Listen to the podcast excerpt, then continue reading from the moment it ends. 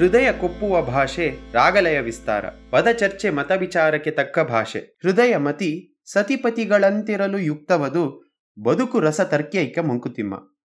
ಭಾಷಾ ಚಾತುರ್ಯ, ವಾಗ್ಝರಿ, ತರ್ಕ ಮುಂತಾದವು ನಮಗೆ ನಮ್ಮ ಅಭಿಪ್ರಾಯವನ್ನು ಸಿದ್ಧಪಡಿಸಲು ಬೇಕಾದ ಇನ್ಸ್ಟ್ರೂಮೆಂಟ್ಸ್. ಆದರೆ ನಮ್ಮ ಮನಸ್ಸಿನ ಮೂಲಕ ಹೃದಯವನ್ನು ರಂಜಿಸುವ ವಿಚಾರಗಳು ಸಾಹಿತ್ಯ, ಕಲೆ, ಸಂಗೀತ ಮುಂತಾದವು. ಬದುಕಿನಲ್ಲಿ ರಸಾನುಭವ ಮತ್ತು ತರ್ಕದ ಐಕ್ಯತೆಯನ್ನು ಕಂಡರೆ ಬದುಕು ಸುಂದರವಾಗಿರುತ್ತೆ ಅಂತ ಮಾನ್ಯ ಗುಂಡಪ್ಪನವ್ರು ಹೇಳ್ತಾರೆ. ನಮಸ್ಕಾರ, ಹೊಂಗೆ ಮರದಡಿ ಪಾಡ್ಕಾಸ್ಟ್ನ 4ನೇ ಎಪಿಸೋಡ್ಗೆ ನಿಮಗೆಲ್ಲರಿಗೂ ಸ್ವಾಗತ. ನಮ್ಮ ಎಪಿಸೋಡ್ಸ್ಗಳನ್ನ ನೀವು Spotify, iTunes, Jio Saavn, Google podcast ಹಾಗೂ ಯೂಟ್ಯೂಬ್ನಲ್ಲಿ ಕೇಳಬಹುದು. ತನ್ಮಯದಿ ತನುವು ತಲೆದೂಗಿ ತಾಳ ಹಾಕುತ್ತಾ ಅನುಭವಿಸುವ ಸುಂದರ ಸುರಸ ಸಿಹಿ ಸಂಗೀತ ಕಲೆ. ನಮ್ಮ ಹಿಂದಿನ ಎಪಿಸೋಡ್ಸ್ಗಳಲ್ಲಿ ನಾವು ನರೇಟಿವ್ಸ್ ಬಗ್ಗೆ, ಕತೆಗಳ ಬಗ್ಗೆ, ಭಾರತದ ಬಗ್ಗೆ ಮಾತಾಡಿದ್ವಿ.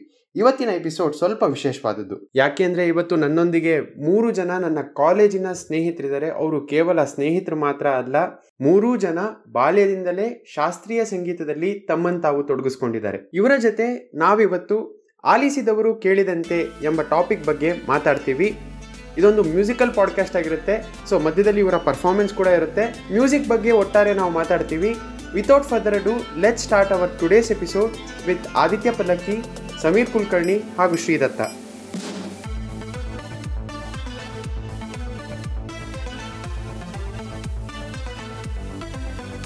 ನಮಸ್ಕಾರ 3 ಜನಕ್ಕೂ.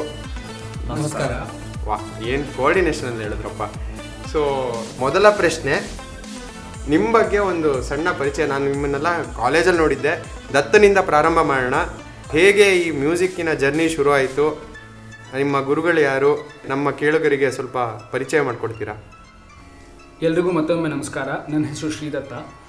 ನಾನು ಹುಟ್ಟಿದ್ದು ಹುಬ್ಳಿಯಲ್ಲಿ, ಇದ್ದಿದ್ದು ಅಂಬಿಕಾನಗರ ಅಂತ ಒಂದು ಕಾಡಲ್ಲಿ, ದಂಡಕಾರಣ್ಯ ಅಂತ ಏನು ಕೇಳ್ತಿರೋ ದಾಂಡೇಲಿ ಹತ್ರ ಇದ್ದಿದ್ದು. ಮನೆಯಲ್ಲಿ ಹಾಗೆ ನಮ್ಮ ತಂದೆಯವರು ARಲ್ಲಿ ಮುಂಚೆ ಎಲ್ಲ ಹಾಡೋರು. ಅವರು ಬೆಂಗಳೂರಲ್ಲೇ ವಾಸವಾಗಿದ್ರು ಕೂಡ.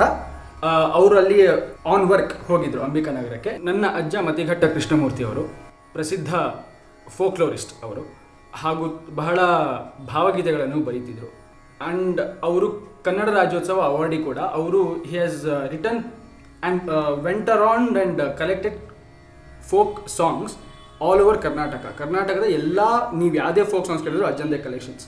ಸೊ ಬೇಸಿಕಲಿ ನನಗೆ ಮನೆಯಿಂದನೇ, ನಮ್ಮ ತಂದೆ ಗುರುತ ಅವರಾಗಿರ್ಬೋದು, ನಮ್ಮ ತಾಯಿ ಭಾರತೀಯವರಾಗಿರ್ಬೋದು, ನನ್ನ ಅಕ್ಕ, ಮನೆಯಲ್ಲೇ ಸಹಜವಾಗಿ ಸಂಗೀತದ ವಾತಾವರಣ ಇರೋದು. ನಾನು ಊರಲ್ಲಿ ಇರಬೇಕಾದ್ರೆ, ನಾನು 4 ವರ್ಷ ಇರಬೇಕಾದ್ರೆ ಆರ್ಕೆಸ್ಟ್ರಾಲಿ ಬ್ಯಾಂಜೋ ನುಡಿಸ್ತಿದ್ದೆ. ಸೊ ಅಲ್ಲಿಂದ ಶುರು ಆಗಿದ್ದು ನನ್ನ ಜರ್ನಿ. ಅದಾದಮೇಲೆ ನನ್ನ ಪಾಸ್ಟ್ ಟೈಮ್ ಏನು ಅಂದರೆ, ಮನೇಲಿ ಒಂದು ಟೇಬಲ್ ಮೇಲೆ ಎಲ್ಲ ಪಾತ್ರೆ ಜೋಡಿಸ್ಕೊಂಡು ಡ್ರಮ್ಸ್ ಥರ ನುಡಿಸೋದು. ಅದನ್ನು ನೋಡಿಬಿಟ್ಟು ನನಗೆ, ನಾನು 1ನೇ ಕ್ಲಾಸಲ್ಲಿ ಇರಬೇಕಾದ್ರೆ ನನ್ನ ತಂದೆಯವರು ಪಂಡಿತ್ ಜಮಾದಾರ್ ಅವ್ರ ಬಳಿ ತಬ್ಲಾನ ಶುರು ಮಾಡಿಸಿದ್ರು. ಅಲ್ಲಿಂದ ಶುರು ಆಗಿದ್ದ ಜರ್ನಿ ಇಲ್ಲಿಗೆ ಬಂದು ಇನ್ನು ಮುಂದೆ ಸಾಗ್ತಾ ಇದೆ. ಮುಂದೆ ನಾನು ಬೆಂಗಳೂರಿಗೆ ಬಂದಾದಮೇಲೆ ಪಂಡಿತ್ ಜಗದೀಶ್ ಕುರ್ತಕೋಟಿ ಅವ್ರ ಬಳಿ ಸ್ವಲ್ಪ ದಿನ ಕಲಿತು, ಇವಾಗ ಸದ್ಯದಲ್ಲಿ ಡಾಕ್ಟರ್ ಉದಯರಾಜ್ ಕರ್ಪೂರ್ ಸರ್ ಹತ್ರ ನನ್ನ ಅಭ್ಯಾಸವನ್ನು ಮುಂದುವರಿಸ್ತಾ ಇದ್ದೀನಿ. Thank you Sridatta. ಈಗ ಸಮೀರ್ ಕುಲಕರ್ಣಿ, ನಿಮ್ಮ ಒಂದು ಜರ್ನಿ ಹೇಗೆ ಶುರು ಆಯಿತು? ನಮಸ್ಕಾರ, ನನ್ನ ಹೆಸರು ಸಮೀರ್ ಕುಲಕರ್ಣಿ ಅಂತ. ನನಗೆ ಹಿಂದೂಸ್ತಾನಿ ಶಾಸ್ತ್ರೀಯ ಸಂಗೀತದ ಅಂದರೆ ಅದ್ರ ಕಡೆ ನನ್ನನ್ನು ಕರ್ಕೊಂಡು ಹೋಗಿದ್ದು ನಮ್ಮ ತಾಯಿಯವರು. ಅವರ ತಂದೆ ವಿದ್ವಾನ್ ಆನಂದರಾಮ್ ಉಡುಪ ಅಂತ. ಅವರು ಕರ್ನಾಟಕ ಶಾಸ್ತ್ರೀಯ ಸಂಗೀತದ ವಿದ್ವಾಂಸರಾಗಿದ್ದರು ಮತ್ತು ತುಂಬ ಪುಸ್ತಕಗಳನ್ನು ಬರೆದಿದ್ದಾರೆ ಶಾಸ್ತ್ರೀಯ ಸಂಗೀತದ ಬಗ್ಗೆ ಮತ್ತು ಬೇರೆ ಕಾಂಪೋಸಿಷನ್ಸ್ ಇನ್ ಕರ್ನಾಟಕ ಶಾಸ್ತ್ರೀಯ ಸಂಗೀತ. ನನ್ನ ತಾಯಿಗೆ ಹಿಂದೂಸ್ತಾನಿ ಶಾಸ್ತ್ರೀಯ ಸಂಗೀತದ ಕಡೆ ಚಿಕ್ಕಂದಿನಿಂದಲೂ ತುಂಬ ಒಲವು ಬರ್ತಾ ಹೋಯಿತು. ಆದ್ದರಿಂದ ಅವ್ರ ಮಕ್ಕಳು ಅದನ್ನೇ ಕಲಿಬೇಕು ಅಂತ ಅವ್ರಿಗೆ ಆಸೆ ಇತ್ತು.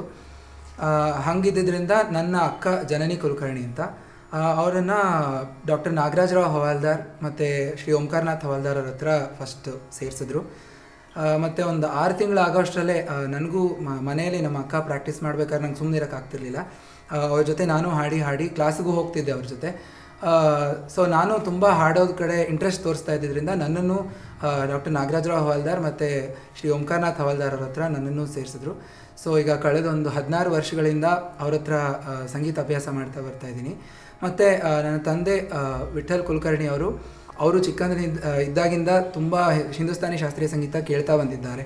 ಆ ಅಭಿರುಚಿ ಮನೆಯಲ್ಲೇ ಇದ್ದಿದ್ದರಿಂದ ಒಂಥರ conducive environment for me to practice music. So that is how it started, my journey in music and it's going on. ಧನ್ಯವಾದಗಳು ಸಮೀರಾ. ಇಬ್ಬರ ಫ್ಯಾಮಿಲಿನೇ ಮ್ಯೂಸಿಕಲ್ ಫ್ಯಾಮಿಲಿ ಅಂತ ಹೇಳ್ಬೋದು, ಎಲ್ಲರೂ ಮ್ಯೂಸಿಕ್ನಲ್ಲಿದ್ದರು, ಸಂಗೀತ ಅನ್ನೋದು ರಕ್ತಗತವಾಗೇ ಬಂದಿದೆ.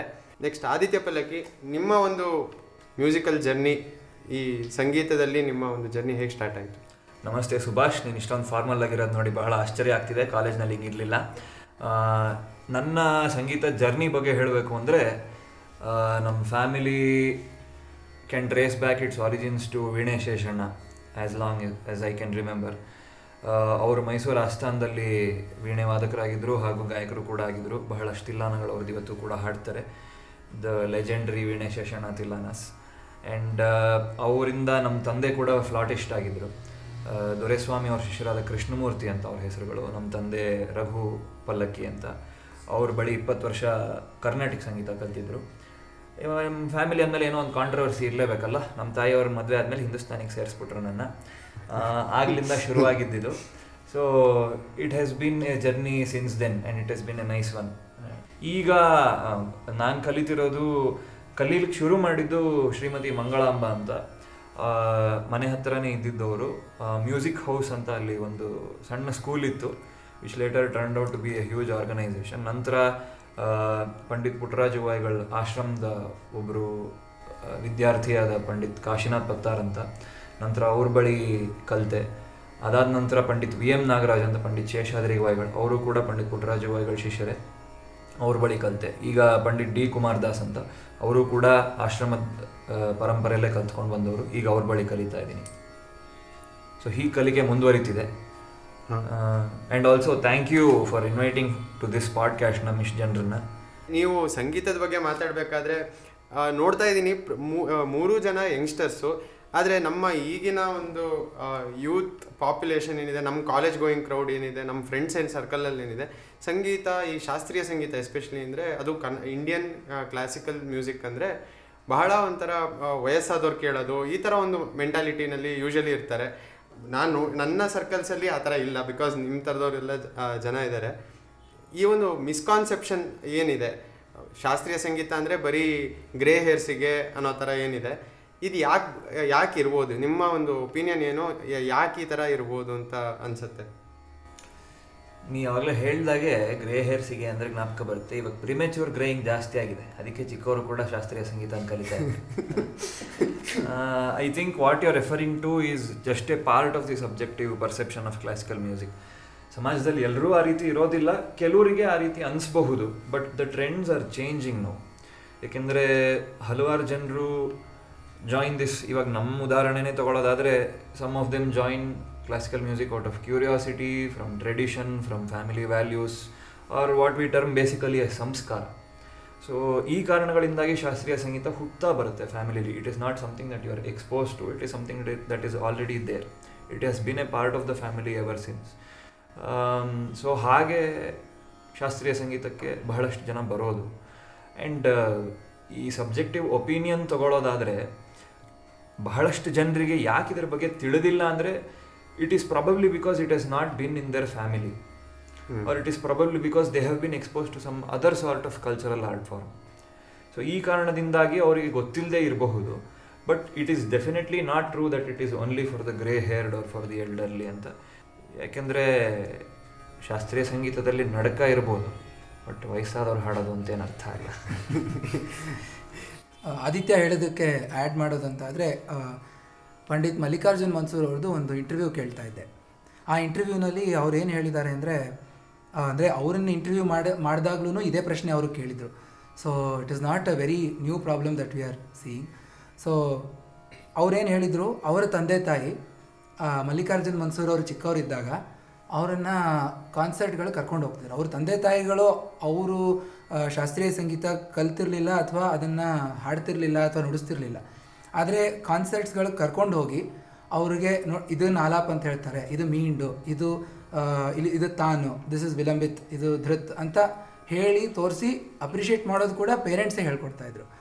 ಆದ್ದರಿಂದ ಆ್ಯಂಡ್ ದ ಜನ್ರೇಷನ್ಸ್, ನಾನು ತುಂಬ ಜನ್ರೇಷನ್ಸ್ ನೋಡಿದ್ದೀನಿ ಅಂತ ಅಲ್ಲ, ಬಟ್ ನಾನು ಕೇಳ್ದಂಗೆ ಅಥವಾ ನನ್ನ ಸೀನಿಯರ್ಸ್ ನನಗೆ ಹೇಳ್ದಂಗೆ ಹೇಳಿದ್ದನ್ನು ನಾನು ಗಮನಿಸಿದ್ರೆ ಅವ್ರು ಹೇಳೋದು ಅವ್ರ ತಂದೆ ತಾಯಿ ಅವರೇನೆ ಅದನ್ನು ಅದಕ್ಕೆ ಕ್ಲಾಸಿಕಲ್ ಮ್ಯೂಸಿಕ್ನ ಅಭಿರುಚಿ ಇಟ್ಕೊಂಡಿಲ್ಲ ಅಥವಾ ಅದನ್ನು ಕೇಳ್ತಿರ್ಲಿಲ್ಲ ಅಥವಾ ಅದಕ್ಕೆ they were just not expose to it. So ಹಾಗಿಂದ ಓವರ್ ದ ಜನ್ರೇಷನ್ಸ್ ಆಲ್ಸೋ ಕಮ್ಮಿ ಆಗ್ತಾ ಬರ್ತಿದೆ. So as parents also they have to have they have a major role in bringing up classical music in they child. ನಾನೇನು ಹೇಳೋಕ್ಕೆ ಇಷ್ಟಪಡ್ತೀನಿ ಅಂದರೆ ಇಲ್ಲಿ ಎರಡು ವರ್ಡ್ ಬಂತು, ಒಂದು ಸಂಸ್ಕಾರ, ಇನ್ನೊಂದು ಎಕ್ಸ್ಪೋಜರ್. ಎಕ್ಸ್ಪೋಜರಲ್ಲಿ ಎರಡು ಥರ ನಾವು ನೋಡ್ಬೋದು, ಒಂದು the right kind of exposure, ಇನ್ನೊಂದು wrong kind of exposure. The present scenario ಏನಾಗ್ತಿದೆ ಅನ್ನೋದು ನನಗೇನು ಅನಿಸುತ್ತೆ ಅಂತ ಹೇಳಿದ್ರೆ, the biggest of the biggest names in classical music if you take ಆ age group, average age group is above 30 or 35. ಇದು might be the reason that it is you know tagged as grey hair, but that is not the case. Classical music ಶುರು ಆಗೋದು ಚಿಕ್ಕಂದಿಂದಾನೆ, ಅದಕ್ಕೆ ಎಷ್ಟು ಕೃಷಿ ಬೇಕಾಗತ್ತೆ ಅನ್ನೋದಕ್ಕೆ ಇದು ನಮ್ಗೆ ಗೊತ್ತಾಗುತ್ತೆ. ಯಾಕಂದರೆ ಕ್ಲಾಸಿಕಲ್ ಮ್ಯೂಸಿಕ್ನ ಒಂದು ಪರ್ಫಾರ್ಮಿಂಗ್ ಆರ್ಟ್ ಆಗಿ ನೋಡೋದು ಒಂದು, ಬಟ್ ಲೈಫಾಗಿ ತಗೊಂಡು ಅದಕ್ಕೋಸ್ಕರ ದುಡಿದು ಆ್ಯಂಡ್ ಆ್ಯಸ್ ಪರ್ಫಾರ್ಮೆನ್ಸ್ನ ಒಂದು ಭಾಗವಾಗಿ ಇಟ್ಕೊಳ್ಳೋದು ಇನ್ನೊಂದು. ಸೊ ಒಂದು ಸ್ಟೇಜ್ ಹತ್ತಬೇಕು ಅಂದರೆ ಒಬ್ಬ ಕ್ಲಾಸಿಕಲ್ ಮ್ಯೂಸಿಷಿಯನ್ಸ್ ಅಷ್ಟೇ ದುಡ್ದಿರ್ತಾನೆ. ಸೊ ಇಷ್ಟು ವರ್ಷದ ದುಡಿಮೆ ಅದ್ರ ಹಿಂದೆ ಇರುತ್ತೆ to go on stage. So this might be one of the reasons that it is termed as for the grey hair, because people who have grey hairs are performing, but it's not. ಯಾಕೆಂದರೆ ಅದ್ರದ್ದು starting the seed was planted long long long long ago and ಅದು ಇವಾಗ it has become a tree. And I think that is one of the major differences with the contemporary music and classical art forms. ನೀವು ಹೇಳಿರ್ಬೋದು ಬರೀ Indian classical art forms ಅಂತ ಹೇಳಿದೆ ನೀನು. I don't think that is the case. Even western classical art ಫಾರ್ಮ್ಸ್ನ ನಮ್ಮ age group ಅವರು I don't think they are pursuing as much as it has to be pursued. So coming to that, ನೀನು ಹೇಳಿದಾಗೆ western classical art form ಅಂತೇನಿದೆ, guitar ಅಂತ ಬಂದಾಗ ಒಂದು 4 cards ಕಲ್ತ್ಕೊಂಡು ಅದೇ ಗಿಟಾರ್ ಅಂತ ಅಂದ್ಕೊಳ್ಳೋರು ಬಹಳಷ್ಟು ಜನ ನಾವು ನೋಡಿದ್ದೀವಿ. ಆ್ಯಂಡ್ ಎಷ್ಟೊಂದು ಜನ ಸ್ಟ್ಯಾಂಡಪ್ ಕಾಮಿಡಿನಲ್ಲೂ ಇದ್ರ ಬಗ್ಗೆ ಎಲ್ಲ ಕಾಮಿಡಿ ಮಾಡೋದು ಅದನ್ನು ನೋಡಿದ್ದೀವಿ. ಹೇಗೆ ಅಂದರೆ ಒಬ್ಬ ತಬ್ಲಾಗೈ ಅಂತ ಕೆನ್ನಿ ಸೆಬಾಸ್ಟಿಯನ್ ಒಂದು ಬಂದಿತ್ತು, ಅದರಲ್ಲಿ ಹೇಗೆ ಅಂದರೆ ತಬ್ಲಾಗೈ ಅಂದರೆ ಅವ್ನು ಸ್ವಲ್ಪ ಬೋರಿಂಗು, ಅದೇ ಒಬ್ಬ ಗಿಟಾರ್ ಇಟ್ಕೊಂಡಿದ್ದಾನೆ ಅಂದರೆ ಅವ್ನು ಏನು ಮಾಡಿದ್ರು ಅದು ಚೆನ್ನಾಗಿರುತ್ತೆ, ತಬ್ಲಾ ಅವನು ಫ್ಲೋರ್ ಮೇಲೆ ಕೂತ್ಕೋಬೇಕು, ಗಿಟಾರ್ ಆರಾಮಾಗಿ ಹೆಡ್ ಬ್ಯಾಂಗ್ ಮಾಡ್ಬೋದು ಅಂತೆಲ್ಲ ಹೇಳ್ತಾರೆ. ಹಾಂ, ಸೊ ಇದ್ರ ಬಗ್ಗೆ ಹೇಳಬೇಕು ಅಂದರೆ the responsibility of a listener, beet music or beet a comedy show ಅಲ್ಲಿ ಬರುತ್ತೆ. ಸೊ ನೀವು ಎಷ್ಟರ ತನಕ ತಗೋತೀರಾ ಅಂತ. If you take the joke at face value, it is done there. Kenny Sebastian for example, his job is to make comedy, make fun of things, but the job of ours is to take what has to be taken and leave what should not be. ಆ joke ಆ auditorium ರೂಮಿಗೆ ಮಾತ್ರ. Just because somebody told a fact or a joke, that doesn't become the reality. So ನೀವು ಹೊರಗಡೆ ಬಂದ್ಬಿಟ್ಟು ಇವ್ನು ತಬ್ಲಾ ನುಡಿಸ್ತಾನ ಬಿಡೋ ಉಪಯೋಗಕ್ಕಿಲ್ಲ ಅನ್ನೋ ಮೈಂಡ್ಸೆಟ್ ಬಂದಾಗ ತೊಂದರೆ ಆಗುತ್ತೆ.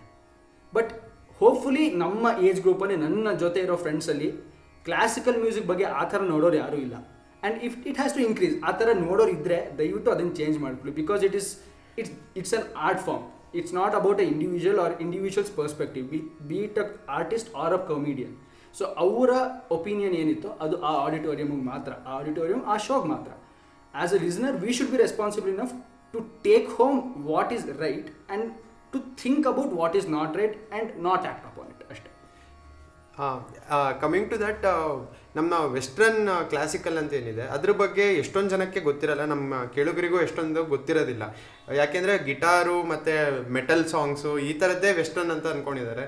So western art form, western classical ಬಗ್ಗೆ ಒಂದಷ್ಟು ಇನ್ಫಾರ್ಮೇಷನ್ ಏನಾದರೂ ಹಂಚ್ಕೊಳ್ಳೋಕ್ಕಾಗುತ್ತೆ ನಮ್ಮ ಹತ್ರ? ವೆಸ್ಟರ್ನ್ ಕ್ಲಾಸಿಕಲ್ ಮ್ಯೂಸಿಕ್ ಅಂತ ತೊಗೊಂಡಾಗ I can only speak in terms of comparison with Hindustani classical music, ನಾನು ಓದಿರೋ ಅಷ್ಟರಲ್ಲಿ. ಯಾಕೆಂದರೆ ಶಾಸ್ತ್ರೀಯ ಸಂಗೀತ ಅಂತ ಬಂದಾಗ ಅದು ಕೂಡ ಒಂದು ಶಾಸ್ತ್ರೀಯ ಸಂಗೀತನೇ.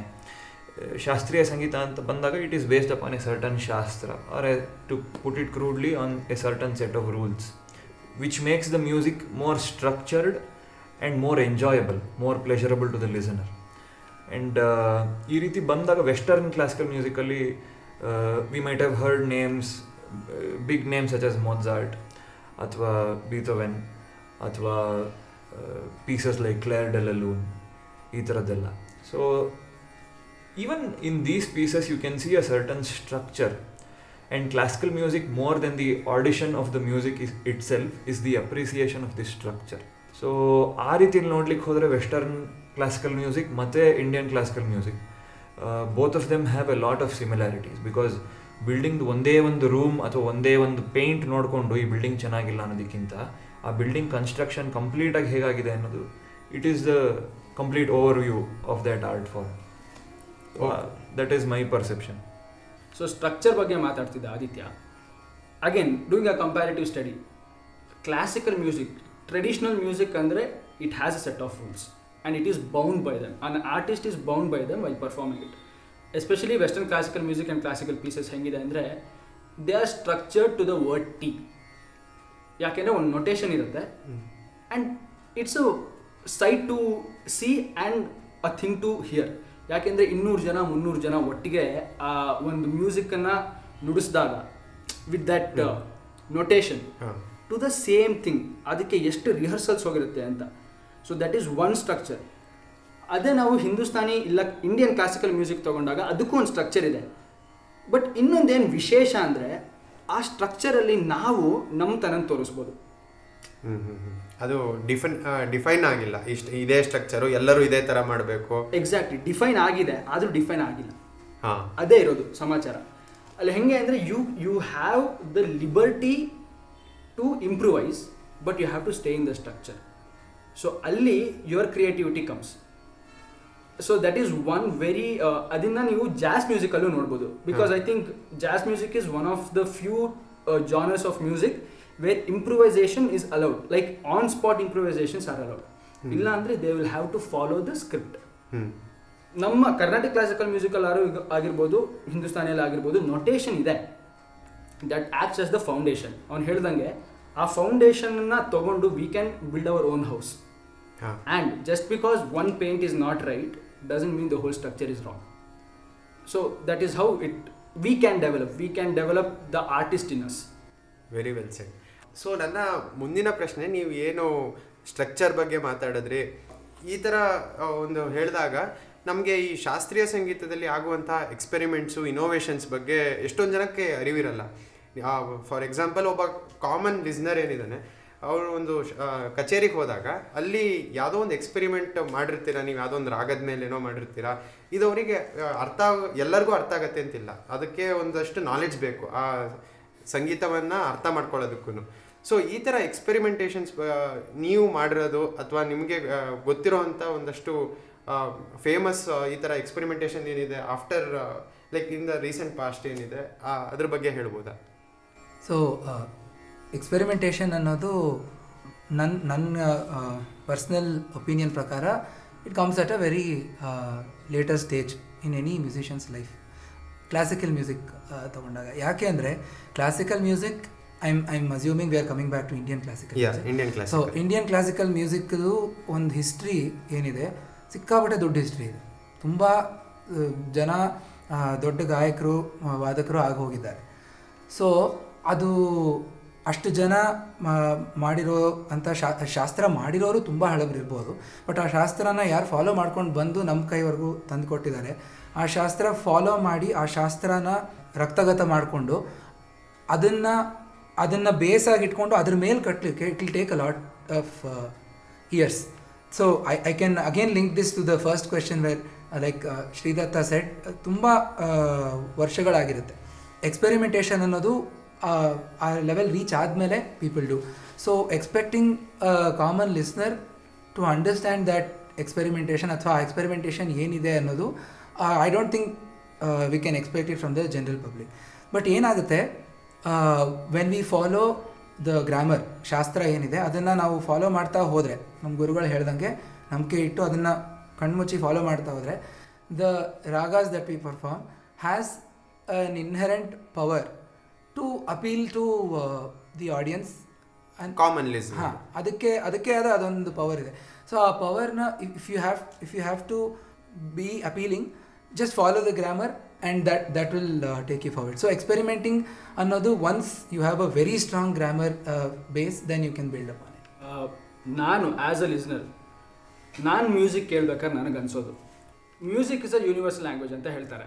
So now munche hodre ತುಂಬ ಸಾವಿರಾರು ವರ್ಷದ ಮುಂಚೆ ಹೋದರೆ ಯಾವಾಗ ಹ್ಯೂಮನ್ಸ್ ವೇರ್ ಇನ್ ಫಾರೆಸ್ಟ್, ಕಾಡಲ್ಲಿ ಉಳಿಬೇಕಾದ್ರೆ ಭಾಷೆ ಇರಲಿಲ್ಲ ಅವಾಗೇನು.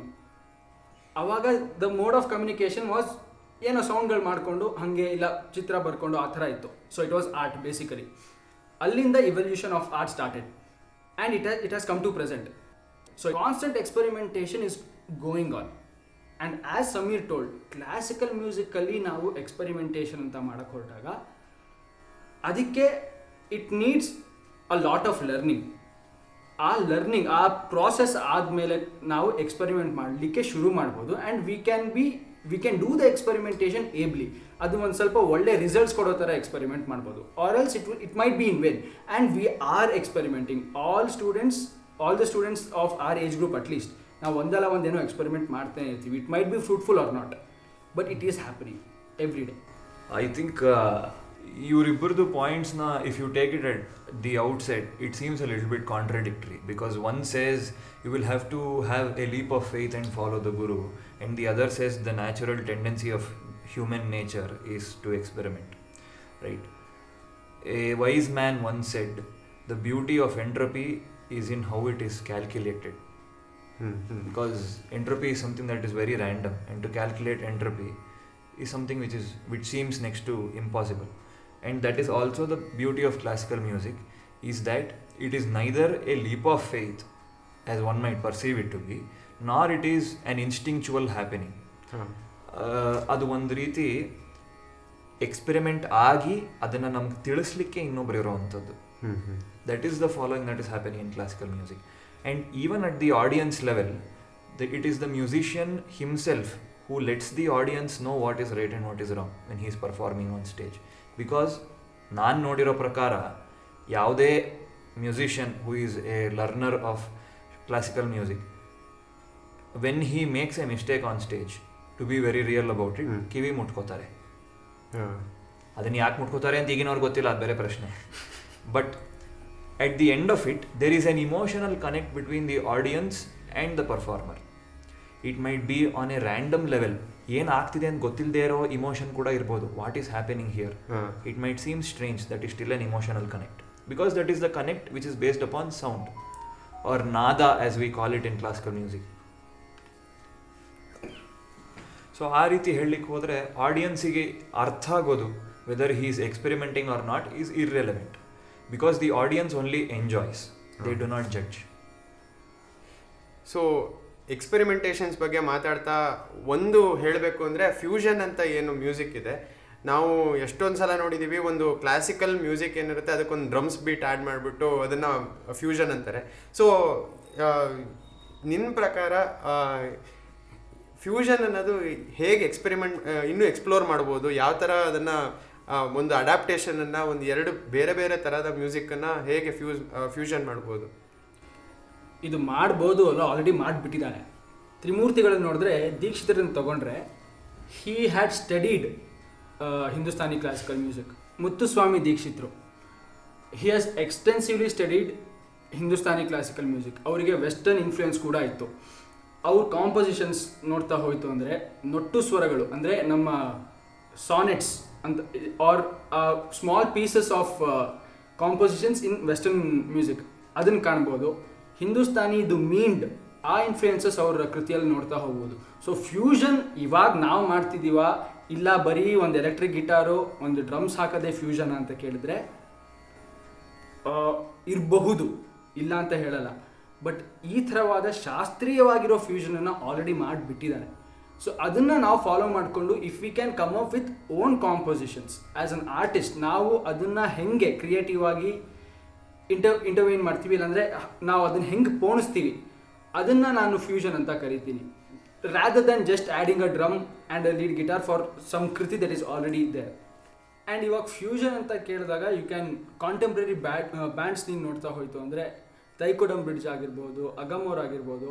Yes, Agam do sing traditional ಕೃತಿಗಳು ವಿತ್ ಫ್ಯೂಷನ್ ಟಚ್, ನಾವೇನು ಫ್ಯೂಷನ್ ಅಂತ ಕರಿತೀವಿ with drums and guitar. But ಅಷ್ಟೇ ಅಲ್ಲದೆ ಅವ್ರ ಓನ್ ಕಾಂಪೋಸಿಷನ್ಸ್ ಕೂಡ ಇದೆ. ಹಾಗೆ ತೈಕುಡಮ್ ಬ್ರಿಡ್ಜ್ದು ನವರಸಂ ಅಂತ ಒಂದು, ಇಟ್ಸ್ ಅ ಬ್ರಿಲಿಯಂಟ್ ಪೀಸ್, ನನಗೆ my personal favourite.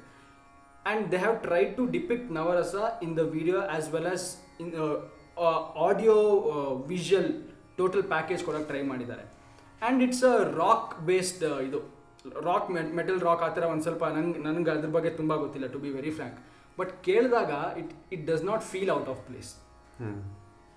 That is very important, that is very important. And it's very classical, classically technically it's very rich. Beet western classical ಆಗಿರ್ಬೋದು, ಇಲ್ಲ ನಮ್ಮ ಇಂಡಿಯನ್ ಕ್ಲಾಸಿಕಲ್ ಆಗಿರ್ಬೋದು, but still it sounds good. So ಆ ಥರ ಫ್ಯೂಷನಲ್ಲಿ it makes more sense ಅಂತ ನನಗನ್ಸೋದು. So Hindustani ಶಾಸ್ತ್ರೀಯ ಸಂಗೀತ ಅಂತ ಬಂದಾಗ ಸಮೀರ ನಿನಗೆ ಪ್ರಶ್ನೆ, ಯಾಕೆಂದರೆ ನಾನು ಬಹಳಷ್ಟು ಟೆಕ್ನಿಕಲ್ ವರ್ಡ್ಸ್ಗಳೇನಿದೆ ಖಯಾಲ್, ತುಮ್ರಿ, ಬಂದಿಶ್ ಅಂತ ಈ ಥರದ್ದು ತುಂಬ ಕೇಳಿದ್ದೀನಿ.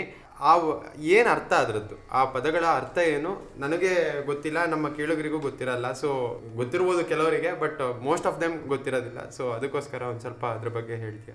ಹಿಂದೂಸ್ತಾನಿ ಶಾಸ್ತ್ರೀಯ ಸಂಗೀತ ತುಂಬ ಪ್ರಾಚೀನ ಸಂಗೀತ, ಕರ್ನಾಟಕ ಶಾಸ್ತ್ರೀಯ ಸಂಗೀತದ ಥರ.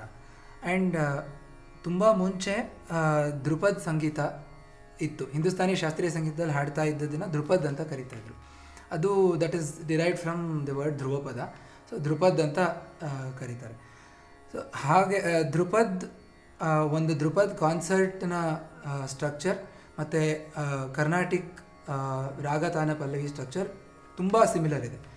So we might as well as you I mean guess that it they might have been the same music many many years ago. So Dhrupad ಅಂತ ಇತ್ತು, and that was very popular for a long time. ಆಮೇಲೆ ಏನಾಯಿತು, ಖ್ಯಾಲ್ ಅಂತ ಒಂದು ಪದ್ಧತಿ ಶುರು ಆಯಿತು. ಖ್ಯಾಲ್ ಪದದ ಅರ್ಥ ಥಾಟ್ ಅಂತ, ಒಂದು ಯೋಚನೆ ಅಂತ. I cannot say it is just the condensed form of Dhrupad, because khayal is also quite extensive. ಅದನ್ನು ಹಾಡ್ತಾ ಕಲಿತಾ ಹೋದಾಗ ನಿಯಾಮತ್ ಖಾನ್, ಫಿರೋಜ್ ಖಾನ್ ಮತ್ತು ಅಮೀರ್ ಖುಸ್ರೋ ಇಂಥವ್ರು ಕೆಲವರು ಶಾರ್ಟ್ ವರ್ಷನ್ಸ್ ಆಫ್ ಬಂದಿಶಸ್ ಬರೆಯೋಕ್ಕೆ ಶುರು ಮಾಡಿದ್ರು. ಸೊ ಆ ಬಂದಿಶಸ್ ಅವರು ಸದಾರಂಗ್ ಅದಾರಂಗ್ ಅಂತ ಪೆನ್ ನೇಮ್ಸಲ್ಲಿ ಬರೆಯೋಕ್ಕೆ ಶುರು ಮಾಡಿದ್ರು, ಖ್ಯಾಲ್ ಅಂತ ಕರೆಸ್ಕೊಳ್ಳೋಕೆ ಶುರು ಆಯಿತು. ಆ್ಯಂಡ್ ಅದರದ್ದು ಫಾರ್ಮ್ಯಾಟ್ ಚೇಂಜ್ ಆಗ್ತಾ ಬಂತು. ಫಾರ್ಮ್ಯಾಟ್ ಯಾವ ಥರ ಅಂದರೆ, ಆಲಾಪ್ ಮಾಡುವ ಪ್ರಮಾಣ, ಆಲಾಪು ಧ್ರುಪದ್ ಆಲಾಪ್ ತುಂಬ ಎಕ್ಸ್ಟೆನ್ಸಿವ್, ಮತ್ತು ಅದರಲ್ಲಿ ರಾಗ ತೋರಿಸೋದನ್ನು ಎಂಟೈರ್ಲಿ ಅದರಲ್ಲಿ ಮಾಡ್ತಾರೆ.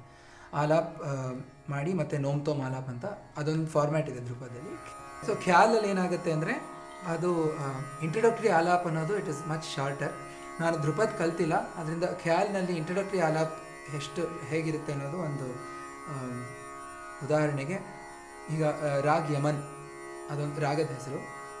ಆ ರಾಗ ತೊಗೊಂಡ್ರೆ ಇಂಟ್ರೊಡಕ್ಟರಿ ಆಲಾಪ್ ಉದ್ದೇಶ ಏನು ಅಂದರೆ, ಆ ಒಂದು 2 ಅಥವಾ 3 ನಿಮಿಷ ಅಥವಾ it might go up to 5-6 minutes, ಆ ಟೈಮಲ್ಲಿ ಆ ರಾಗದ ಒಂದು ಇಂಡೆಕ್ಸ್ ಥರ ಫಾರ್ಮ್ ಆಗಿ ಈ ರಾಗಕ್ಕೆ ಇಂಟ್ರೊಡಕ್ಷನ್ ಬರಬೇಕು.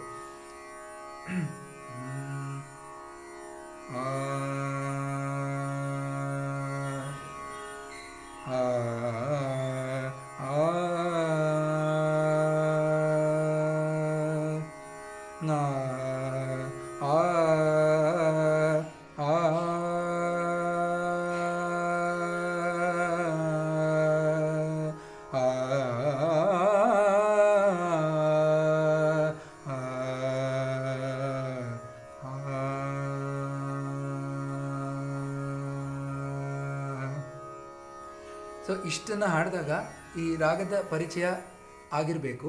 ಸೊ ಇಷ್ಟೇ ಹಾಡ್ತಾರೆ ಆಲಾಪ್ ಅಂಥೇಳಿ.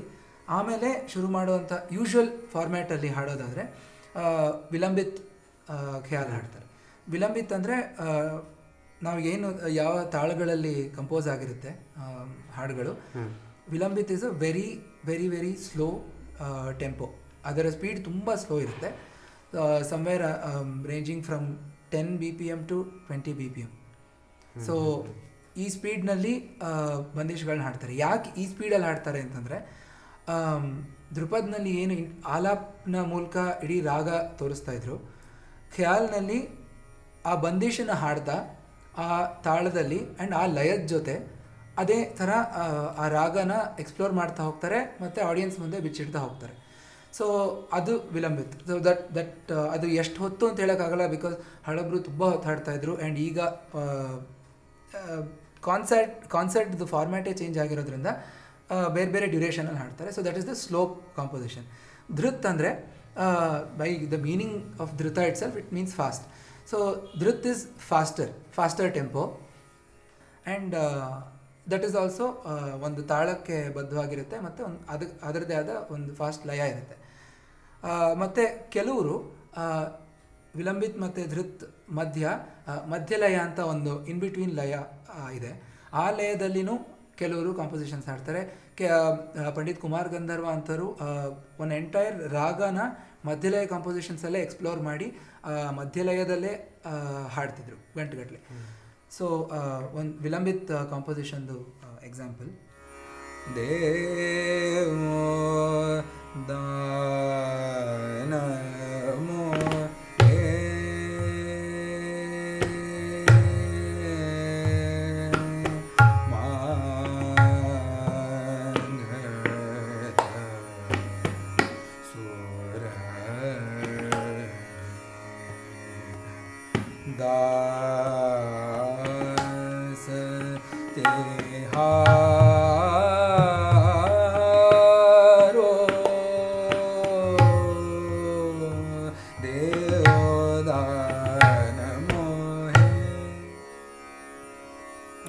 ಕಾಂಪೋಸಿಷನ್ಗೆ ಎಕ್ಸಾಂಪಲ್ ಅಂತಂದರೆ ಶಾಂಬ ಜಾಯೇ ಆಜ ಮುರಲಿಯಾ ಶಾಂಬ ಜಾಯೇ ಆಜ ಮುರಲಿಯಾ ವೇ ಅಪನೋ ಆದರನ ಗುಣಿಸೋ ಶಾಂಬ ಜಾಯೇ ಆಜ ಮುರಲಿಯಾ ಶಾಂಬ ಜಾಯೇ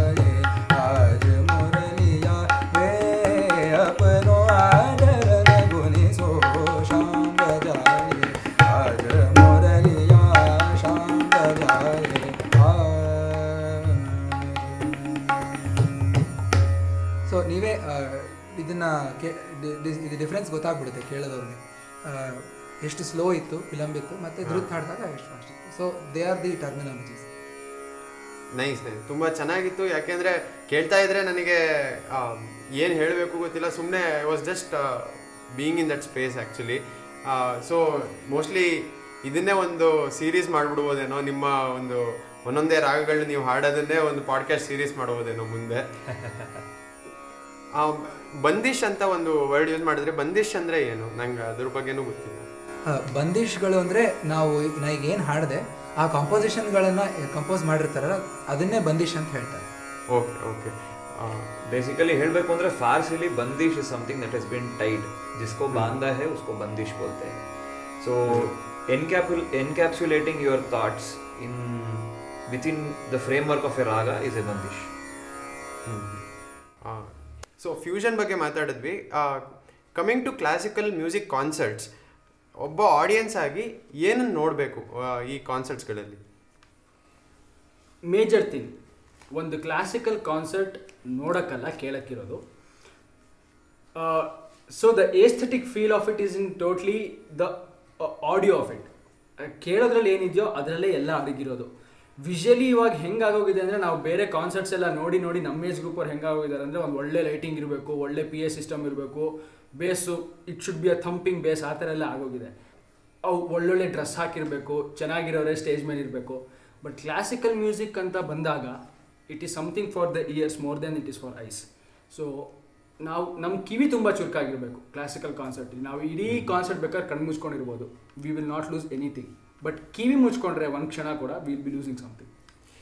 ಈಗ ಇದಕ್ಕೆ ಬರ್ತಾನೆ ಇನ್ನೊಂದು ಕ್ವಶನ್ ಏನು ಅಂದರೆ, ನಾವು ಆಡಿಯನ್ಸ್ ಇದು ಕೇಳೋದನ್ನು ಕೇಳಿದ್ವಿ, ಒಳ್ಳೆ ದೇವ್ರ ನಾಮ ಹಾಡಿ ಅಥವಾ ಒಂದು ಶಾಸ್ತ್ರೀಯ ಸಂಗೀತ ಕಚೇರಿ ಇರುತ್ತೆ, ಮಧ್ಯದಲ್ಲಿ ಒಂದು ದೇವ್ರ ನಾಮ ಹಾಡಿ ಅಂತ ಹೇಳ್ತಾರೆ, ಅಥವಾ ಸಿನಿಮಾ ಹಾಡುಗಳನ್ನು ಹಾಡಿ ಅಂತ ಹೇಳ್ತಾರೆ. ಇದು ಆ್ಯಕ್ಚುಲಿ ಆಗಿರೋ ಒಂದು ಪ್ರಸಂಗನೇ. ಶಂಕರಾಭರಣದಲ್ಲಿ ರಾಗತಾನ ಪಲ್ಲವಿ ಹಾಡ್ತೀನಿ ಅಂತ ಒಬ್ಬರು ಆರ್ಟಿಸ್ಟ್ ಹೇಳಿದ್ರು. ಜನ ಎಲ್ಲ ಫುಲ್ಲು ತುಂಬ ಖುಷಿ ಆಗ್ಬಿಟ್ಟು ಕ್ಲಾಪ್ಸ್ ಹೊಡೆಯೋಕ್ಕೆ ಶುರು ಮಾಡಿಬಿಟ್ರು. ಆರ್ಟಿಸ್ಟ್ಗೆ ಯಾವತ್ತೂ ಈ ಥರ ರೆಸ್ಪಾನ್ಸಸ್ ಸಿಕ್ಕಿರಲಿಲ್ಲ. ಅದು ಯಾವುದೋ ಹಳ್ಳಿ ಹತ್ರ ಆಗ್ತಿದ್ದಿದ್ದು, ಎಲ್ಲಿ ಈ ಮ್ಯೂಸಿಕ್ ಬಗ್ಗೆ ಅಷ್ಟು ಎಕ್ಸ್ಪೋಜರ್ ಇಲ್ಲೋ ಆ ಥರ. ಸೊ ಇವ್ರಿಗೆ ತುಂಬ ಖುಷಿಯಾಗೋಯಿತು. ಇವ್ರು ತುಂಬ ಚೆನ್ನಾಗಿ ಆರ್ ಟಿ ಪಿ ಎಲ್ಲ ಹಾಡು ಮುಗಿಸಿದ್ರು. ಒಬ್ಬರು ಬಂದು ಕೇಳಿದ್ರೆ, ಸರ್ ನೀವು ಅದೇ ಶಂಕರಾಭರಣಂ ಫಿಲಮ್ದು ಹಾಡ್ತೀನಿ ಅಂತ ಹೇಳಿದ್ರಲ್ಲ, ಹಾಡಲೇ ಇಲ್ಲ ಅಂತ. ಸೊ ಈ ಥರ ಆಗೋದು ಇದೆ. So it is just the exposure again ಹೇಳಿದಾಗ ಈ ಥರ ಪ್ರಸಂಗಗಳು ತುಂಬ ನಾವು ಕಾಣ್ತೀವಿ. ಈಗ ನನ್ನ ಕ್ವಶನ್ ಇರೋದು ಅದ್ರ ಸುತ್ತಾನೆ ಏನಂದರೆ, ಒಬ್ಬ ಆರ್ಟಿಸ್ಟು ಆಡಿಯನ್ಸಿಗೋಸ್ಕರ ಪರ್ಫಾರ್ಮ್ ಮಾಡಬೇಕಾ, ಅಥವಾ ಯಾವ ಥರ ಅವನ ಒಂದು ಸ್ಪಿರಿಚುಯಲಿನೂ ನೋಡೋದಾದರೆ ಅಥವಾ ಯಾವುದೇ ಥರದಲ್ಲಿ ನೋಡೋದಾದರೆ ಅವನ ಒಂದು ಉನ್ನತಿಗೋಸ್ಕರ ಅಥವಾ ಅವನ ಒಂದು ಡೆವಲಪ್ಮೆಂಟಿಗೋಸ್ಕರ ಅವನು ಪರ್ಫಾರ್ಮ್ ಮಾಡಬೇಕಾ? ತುಂಬ ದೊಡ್ಡ ಕ್ವಶನ್ನು. ಸೊ ದೊಡ್ಡ ಕ್ವಶನ್ ಅನ್ನೋದಕ್ಕಿಂತ it's more subjective question. So ಒಬ್ಬೊಬ್ರದ್ದು ಒಂದೊಂದು ಪರ್ಸ್ಪೆಕ್ಟಿವ್ ಇರುತ್ತೆ. Very much a very personal question actually. ಇದು ಹೆಂಗೆ ಅಂದರೆ ನಿನಗೆ ಮ್ಯೂಸಿಕ್ ಏನು ಅಂತ ಕೇಳ್ದಂಗೆ. ಹಾಂ ಹೌದು. ಹಾಂ ಇದ್ರ ಬಗ್ಗೆ ಮಾತಾಡೋಷ್ಟು ಎಕ್ಸ್ಪೀರಿಯನ್ಸ್ ಇನ್ ಪರ್ಫಾರ್ಮಿಂಗ್ ಅಥವಾ ಅಷ್ಟು ಪರ್ಫಾರ್ಮಿಂಗ್ ಎಕ್ಸ್ಪೀರಿಯನ್ಸ್ ನನಗೆ ಪರ್ಸ್ನಲಿ ಇಲ್ಲ. ಆದರೆ ಈ ವಿಷಯನ ನಮ್ಮ ಗುರುಗಳು ಶ್ರೀ ಓಂಕಾರನಾಥ್ ಹವಾಲ್ದಾರ್ ಅವ್ರ ಹತ್ರ ತುಂಬ ಜನ ಕೇಳಿರೋದು ನೋಡಿದ್ದೀನಿ, ಮತ್ತು ಅವ್ರ ಉತ್ತರ ಕೂಡ ಕೇಳಿದ್ದೀನಿ. ಆ್ಯಂಡ್ ಅವ್ರು ಹೇಳೋದು ನಂಗೆ ತುಂಬ ಸರಿ ಅಂತಲೂ ಅನಿಸುತ್ತೆ. And because like I said it is a very subjective thing. ಅವ್ರೊಂದು ಪ್ರಶ್ನೆ ಕೇಳಿದ್ರು, ನಿನ್ನ ಸಂಗೀತ ಯಾರಿಗೆ ಬೇಕು ಅಂದರೆ not to show less value to your music, but ನಿನ್ನ ಸಂಗೀತ ಯಾರಿಗೆ ಬೇಕು ಅಂದರೆ ನಿನ್ನ ಸಂಗೀತ ಕೇಳ್ದಿರ ಇರೋಕ್ಕಾಗಲ್ಲ ಅಂತಿರೋರು ಯಾರಿದ್ದಾರೆ ಅಂತ. ನೀವು ಕೇಳಲಿಲ್ಲ ಅಂದರೆ ಆಗೋದೇ ಇಲ್ಲ ಅಂತ ಯಾರಿದ್ದಾರೆ? At the most it can be yourself ಅಂತ. So there is no such person who is actually ನನಗೆ ನಿನ್ನ ಸಂಗೀತ ಕೇಳಲಂದರೆ ಇರೋಕ್ಕಾಗಲ್ಲ ಅನ್ನೋರು ಯಾರೂ ಇಲ್ಲ. ಅಂದರೆ ಅದು ನೀವು ಹಾಡ್ತಿರೋ ಅಥವಾ ನುಡಿಸ್ತಾ ಇರೋ ಸಂಗೀತದ್ದು ವ್ಯಾಲ್ಯೂ ಇಲ್ಲ ಅಂತ ಅಲ್ಲ, ಆದರೆ it is a very very personal thing. My perspective is that audience enjoying athwa audience appreciating or whatever they feel listening to one's music should be a byproduct of what you are experiencing as yourself. So ನನಗೆ ಇಷ್ಟ ಆಗುತ್ತೆ, ನನ್ನ ಗುರುಗಳು ಈ ಥರ ಹೇಳ್ಕೊಟ್ಟಿದ್ದಾರೆ and ನಾನು ಇಷ್ಟು ಪ್ರಾಕ್ಟೀಸ್ ಮಾಡಿದ್ದೀನಿ, ನನಗೆ ಸಂತೋಷ ಆಗೋಷ್ಟು ಇದನ್ನು ನಾನು ಹಾಡಿ ಆ್ಯಸ್ ಅ ಬೈ ಪ್ರಾಡಕ್ಟ್ ಅದನ್ನು ಆಡಿಯನ್ಸ್ ಕೇಳಿ ಇಷ್ಟಪಡ್ಬೋದು ಅಥವಾ ನನಗೆ ಕ್ರಿಟಿಸೈಸ್ ಮಾಡ್ಬೋದು ಅಥವಾ ಏನಾದರೂ ಆಗ್ಬೋದು ಅವರ ಅದು. It is only a by product of what I have practised and what I feel is my music. So that is my take on this. ಹೌದು ಸಮೀರ, ನೀನು ಹೇಳಿದ್ದು ಕರೆಕ್ಟಾಗಿತ್ತು ಅಂತ ನನಗನ್ಸುತ್ತೆ. ಯಾಕೆಂದರೆ ನಮಗೋಸ್ಕರ ನಾವು ಪರ್ಫಾರ್ಮ್ ಮಾಡ್ತೀವಿ ಅಂತ ಹೇಳೋವಂಥ ಆರ್ಟಿಸ್ಟ್ಗಳು ಆ ಕಲೆಯನ್ನು ನೋಡೋವಂಥ ರೀತಿಯೇ ಬೇರೆ. ನಾನು ಯಾವುದೋ ಒಂದು ಪಾಡ್ಕ್ಯಾಸ್ಟಲ್ಲಿ ಕೇಳ್ತಾ ಇದ್ದೆ, ಶಾಸ್ತ್ರೀಯ ಸಂಗೀತದಲ್ಲೇ ಒಂದು ಫೇಮ್ ಇರೋವಂಥ ವ್ಯಕ್ತಿ, ಅವ್ರು ಏನು ಹೇಳಿದ್ರು ಅಂದರೆ ನಾನು ಚಪ್ಪಾಳೆಗೋಸ್ಕರ ನಾನು ಸಂಗೀತ ಕಲಿತಿದ್ದೆ ಅನ್ನೋ ಥರ ಒಂದು ಮಾತು ಬಂತು ಅವ್ರದ್ದು. ಆ್ಯಂಡ್ ಯಾವಾಗ ಇಷ್ಟೇನ ಸಂಗೀತ ಅಂತ ಹೇಳಿದಾಗ ಒಂದು ಫೋಕ್ ಸಾಂಗ್ ಏನೋ ಕಾನ್ಸರ್ಟಿಗೆ ಹೋದಾಗ ಅವ್ರಿಗೆ ಇದು ಕ್ಲಾಸಿಕಲ್ ಅಂತ ಅನಿಸುತ್ತೆ ಅಂತ ಆ ಥರ ಒಂದು ದೃಷ್ಟಿಕೋನದಲ್ಲಿ ಅವರು ಆ ಸಂಗೀತ ನೋಡ್ತಾಯಿದ್ರು.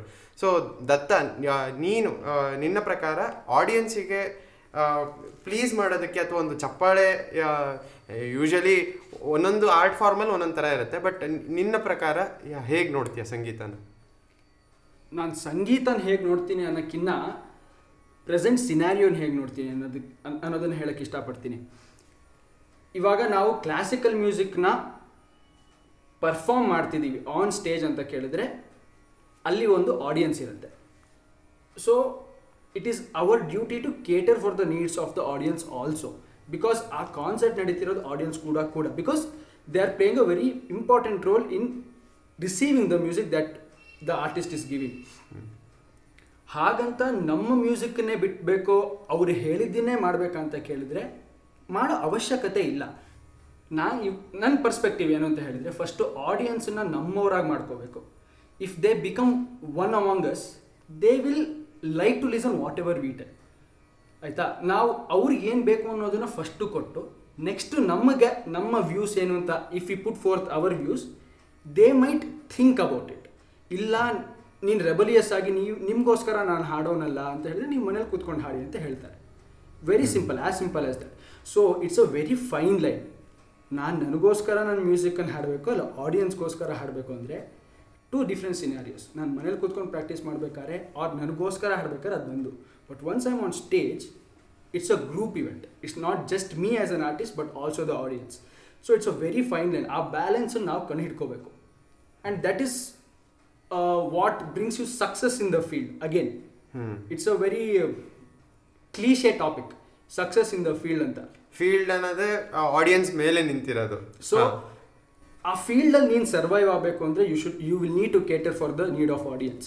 ಬಟ್ ನಿನಗೋಸ್ಕರ ಸಂಗೀತ ಹಾಡ್ತಿದ್ಯಾ ಅಂದರೆ it's for you. And let me tell you whatever we practice, whatever we ನಾವು ಕೃಷಿ ಏನು ಮಾಡ್ತೀವೋ ಅದು ಯಾವಾಗಲೂ ತುಂಬ ದೊಡ್ಡದಾಗಿರುತ್ತೆ. It's very personal for us as artist. ನಾವೇ ಹೇಳ್ತೀವಿ ನಮ್ಮ ರಿಯಾಜ್ ಅಂತ ನಾವೇನು ಕರಿತೀವೋ ಅದು ನಮಗೆ. And when we are performing on stage it's for the audience. So that is how it is as he told. Sameer ಹೇಳ್ದಂಗೆ it's a by product.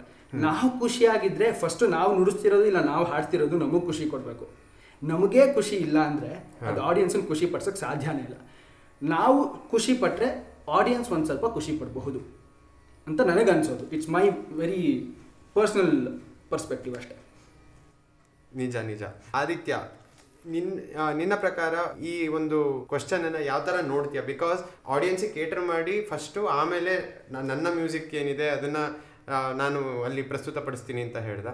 So ಎಲ್ಲೋ ಒಂದು ಕಡೆ ಆ ಬ್ಯಾಲೆನ್ಸನ್ನು ಹೇಗೆ ತಗೊಳ್ಳೋದು ಆ್ಯಂಡ್ ಹೇಗೆ ನೋಡೋದು ಈ ವಿಚಾರನ? ಇವರಿಬ್ಬರು ಹೇಳಿದಾಗೆ this is a very subjective topic. ಇದರಲ್ಲಿ I would like to bring up 3 points. ಒಂದು ಏನು ಅಂದರೆ, there is the question of the survival of the art, and second there is the question of the survival of the purity of the art, and thirdly there is the question of the survival of the artist. 3 ಪ್ರಶ್ನೆಗಳನ್ನು we will have to tackle in order to understand this subject.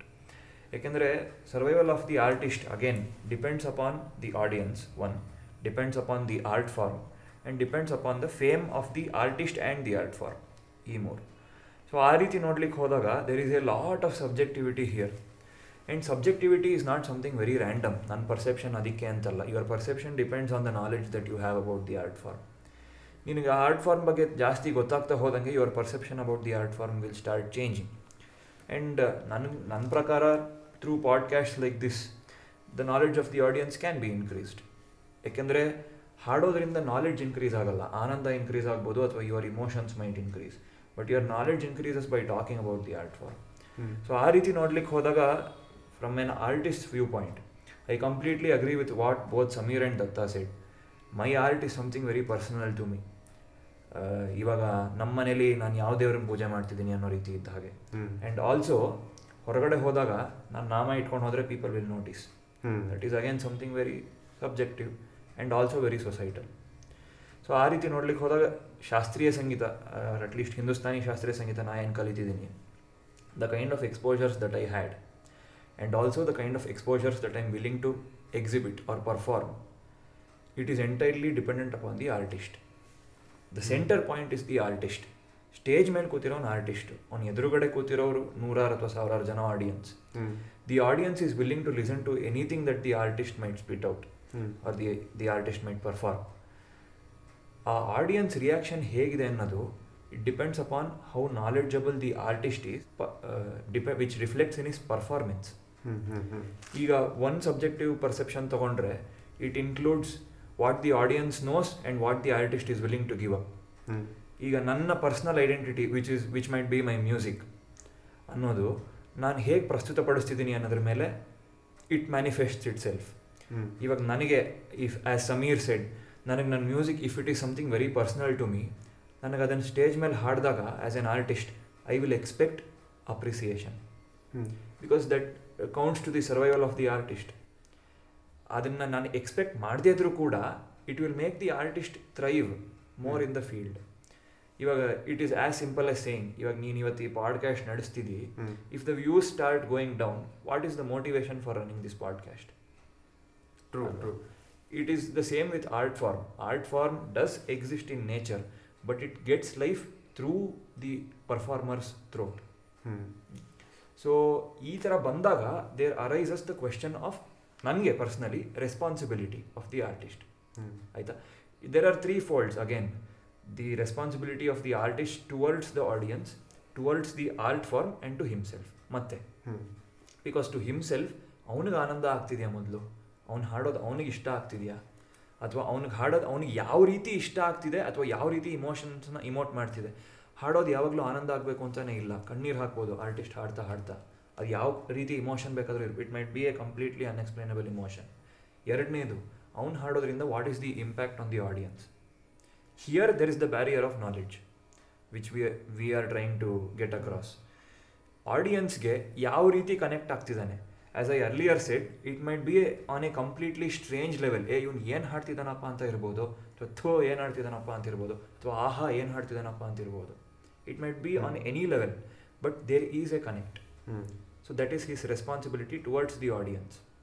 And third one is towards the art. ಈ art ಮುಂದೆ ಹೋಗಬೇಕು ಅಂದರೆ, because as we are seeing today, ನೀನೇ ಹೇಳ್ದ ಹಾಗೆ there might be an increase in the number of, ಅಥವಾ ನಾವು ಹೇಳ್ದಾಗ there might be an increase in the number of performing artists, but performing artists of what art? Because there is no identity to art. ನಾವು ಆವಾಗಲೇ ಹೇಳಿದಾಗೆ ಹಿಂದೂಸ್ತಾನಿ ಮ್ಯೂಸಿಕ್ಗೆ ಒಂದು structure ಇದೆ, but that structure builds up on the interpretation of the artist. ನಾನು ಮನೇನ ಕರ್ವ್ಡಾಗಿ ಕಟ್ಟಿಸ್ಬೋದು, ರೆಕ್ಟ್ಯಾಂಗ್ಯುಲರಾಗಿ ಕಟ್ಟಿಸ್ಬೋದು, but again it is an interpretation of the artist which is very personal to him. ಇವ್ರು ಹೇಳಿದಾಗೆ if it is personal to him, he has an emotional attachment to it. And ಇವಾಗ ನಿಮ್ಮ ಮನೆ ಮುಂದೆನೇ ಯಾರೋ ಹೋಗ್ತಾ ಉಗಿತಾ ಹೋದರೆ ನೀವು ಅವ್ರ ಹಿಂದೆ ಅಟ್ಟಿಸ್ಕೊಂಡು ಹೋಗ್ತೀಯಾ, right? Why is that? Because you have a personal connect to the art form. So if you have this personal connect to the art form, ಆರ್ಟಿಸ್ಟ್ಗೆ ಒಂದು ಚಿಂತೆ ಇದ್ದೇ ಇರುತ್ತೆ, ನಾಳೆ ಈ ಆರ್ಟ್ ಫಾರ್ಮ್ ಉಳಿಯುತ್ತಾ and how relevant will I stay. Say if it is a matter of 20-30 years, ನಾನು ಇದೇ ಸಂಗೀತನ ನಾಳೆ ಹಾಡ್ತಿದ್ರೆ how relevant will I be? Because of his personal attachment to that art ಈ ಕ್ವಶನ್ ಅರೈಸ್ ಆಗುತ್ತೆ. ನಾಳೆನೂ ನಾನು ಇದನ್ನೇ ಹಾಡಿದ್ರೆ ಇದು ಉಳಿಯುತ್ತಾ, ಜನ ಕೇಳ್ತಾರೆ ಅನ್ನೋದಕ್ಕಿಂತ ಇದು ಉಳಿಯುತ್ತಾ? Because of his attachment to the, his devotion to the art form, ಇದು ಉಳಿಯುತ್ತಾ? Albeit this question pops up very late in the artist's career, because ಅವ್ನು ಮೊದಲಷ್ಟು ಕಲ್ತಿರಬೇಕು ಆ ಪ್ರಶ್ನೆ ಬರಲಿಕ್ಕೆ. ಅಷ್ಟು ಕಲ್ತಿರಬೇಕು ಅಂದರೆ ಆ ಸ್ಟ್ರಕ್ಚರ್ ಅವನಿಗೆ ಸಿಕ್ಕಿರಬೇಕು, ಅವನ ಫೇಟ್ ಮೇಲೆ ಡಿಪೆಂಡ್ ಆಗುವಂಥದ್ದು. ಅವನಿಗೆ ಆ ರೀತಿ ಗುರುಗಳು ಸಿಕ್ಕಿ ಅವನಷ್ಟು ಸಾಧನೆ ಮಾಡಿ ನಂತರ ಆ ಸ್ಟ್ರಕ್ಚರ್ ಬಂದಾದಮೇಲೆ this question pops up, if I do the same thing will people start listening. ಇಲ್ಲಿ ನಾನೊಂದು I would like to quote an artist, Pandit Venkatesh Kumar ಅವರು. He learned in the ashram for 12 years. ದಿನನಿತ್ಯ ಬೆಳಗ್ಗೆ ಎದ್ದು 4 ಗಂಟೆಗೆ ಏನೇನು ರೆಜಿಮೆಂಟ್, ಸ್ಟ್ರಿಕ್ಟ್ ರೆಜಿಮೆಂಟ್ ಇತ್ತು ಪುಟ್ಟರಾಜಭಾಯಿಗಳವರ ಆಶ್ರಮದಲ್ಲಿ, ಅದನ್ನೆಲ್ಲ ಫಾಲೋ ಮಾಡಿ ರಿಗೋರಸ್ ಸಾಧನೆ ನಡೆಸಿ, he was a product of the ashram. ಹೊರಗಡೆ ಬಂದಾಗ ಕೇಳೋರು ಸಿಗಬೇಕಲ್ಲ, ಆಶ್ರಮದ ಒಳಗಡೆ ಕಲ್ತಿದ್ದು ಇವ್ರು ಯಾರು ಅಂತ ಏನು ಗೊತ್ತಿರುತ್ತೆ.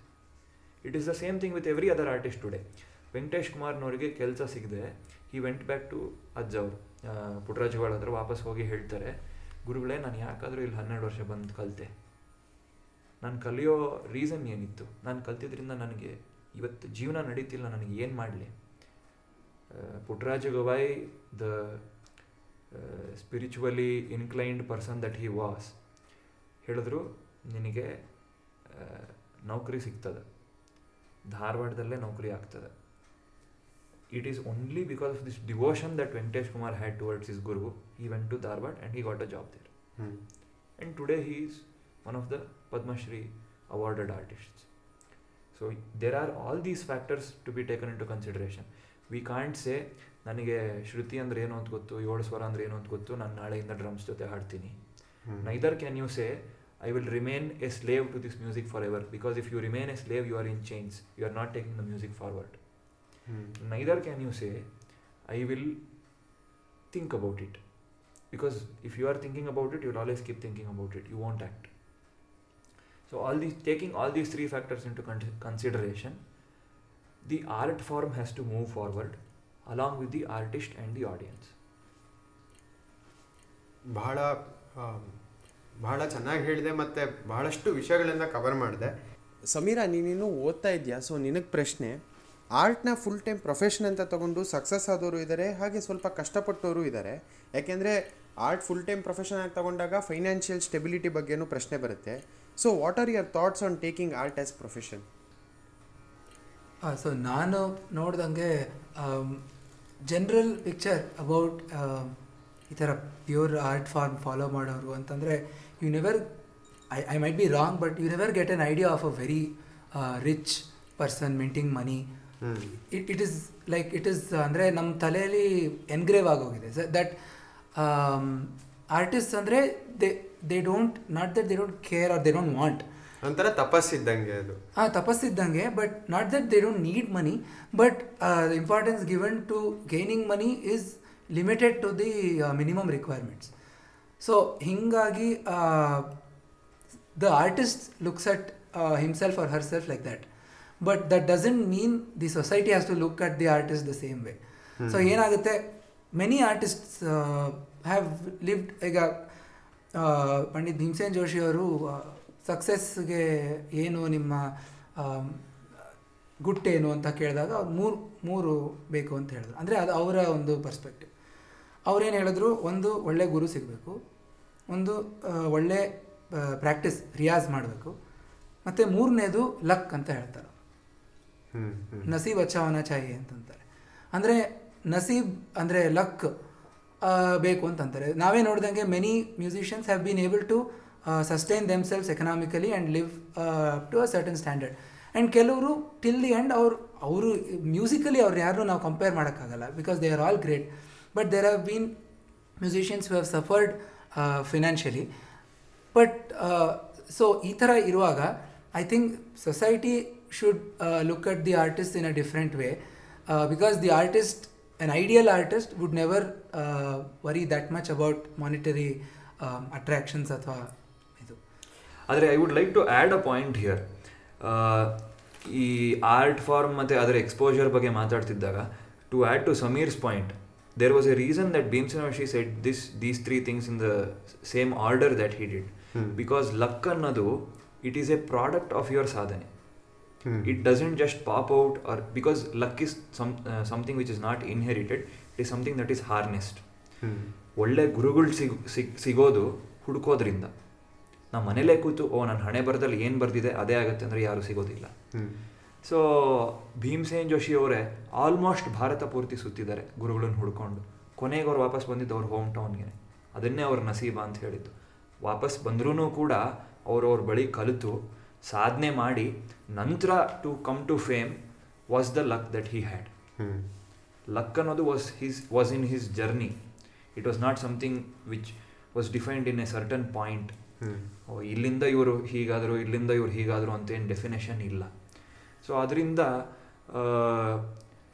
ಈ ಮಾನಿಟರಿ ಸಿಚುವೇಶನ್ ಪ್ರಶ್ನೆ ಬಂದಾಗ, at least in our generation, I would propose that Datta ಹೇಳ್ದಾಗೆ there are a lot of outlets and avenues which an artist can pursue, not leaving his art or not catering to other art forms as a sellout, basically. But own art ne itkondu, there are avenues where he can try to introduce this art form in different ways to the unknowing audience. I would also say ಈ innovation ಅನ್ನೋದು ಏನಿದೆ ಆರ್ಟ್ನಲ್ಲಿ, it stems out of necessity ಅಂತ. ಇವಾಗ ನನ್ನದೇ ಸ್ವಂತದ example ಹೇಳ್ತೀನಿ. ಈ ಕಾನ್ಸರ್ಟ್ ಸಿನಾರಿಯೋಲಿ, being in the sect that we are, ಮಠಗಳಲ್ಲಿ ಬಹಳಷ್ಟು ಪ್ರೋಗ್ರಾಮ್ ಸಿಗ್ತಿತ್ತು. ಮಠಗಳಲ್ಲಿ ನಾನು ಹೋಗಿ ಬಾಲಂ ಪಿಯಾ ಅಂದರೆ ಅಲ್ಲಿಂದ ಅಲ್ಲಿಗೆ ಪಂಚ ಮುದುರಿಸ್ಕೊಂಡು ಎದ್ದು ಹೊಟ್ಟೋಗ್ತಾರೆ. ಸೊ ಅದರಿಂದ in that sense I thought of an idea, ಯಾಕೆ ಕನ್ನಡ ಬಂದಿಶ್ಗಳನ್ನು ಹಾಡಬಾರ್ದು ಅಂತ. And to validate this idea I spoke with a lot of people, ಯಾರಿಗೆ ಇದ್ರ ಬಗ್ಗೆ ತಿಳಿದಿತ್ತು, ಹಾಗೆ ನನ್ನ ಪ್ರಯತ್ನಗಳನ್ನು ಕೂಡ ಮಾಡಿದೆ ಅದರಲ್ಲಿ. So people actually started relating more. ಇವಾಗ the only difference between a person coming and asking a devaranama and me presenting a bandish, one of the differences is the language and that shouldn't act as a barrier. So ಆ ರೀತಿ ನೋಡ್ಲಿಕ್ಕೆ ಹೋದಾಗ why not Kannada, which is a very viable language for the bandish presenting art form. ಒಂದು ಕನ್ನಡ ಬಂದಿಶ್ ಹಾಡಕ್ಕಾಗತ್ತಾ ನಮ್ಮ ಶ್ರೋತೃಗಳಿಂದ? Keeping in the theme of Yaman, ಇದು ಕೂಡ ರಾಗ್ ಯಮನ್ ಅಲ್ಲೇ ಇದೆ.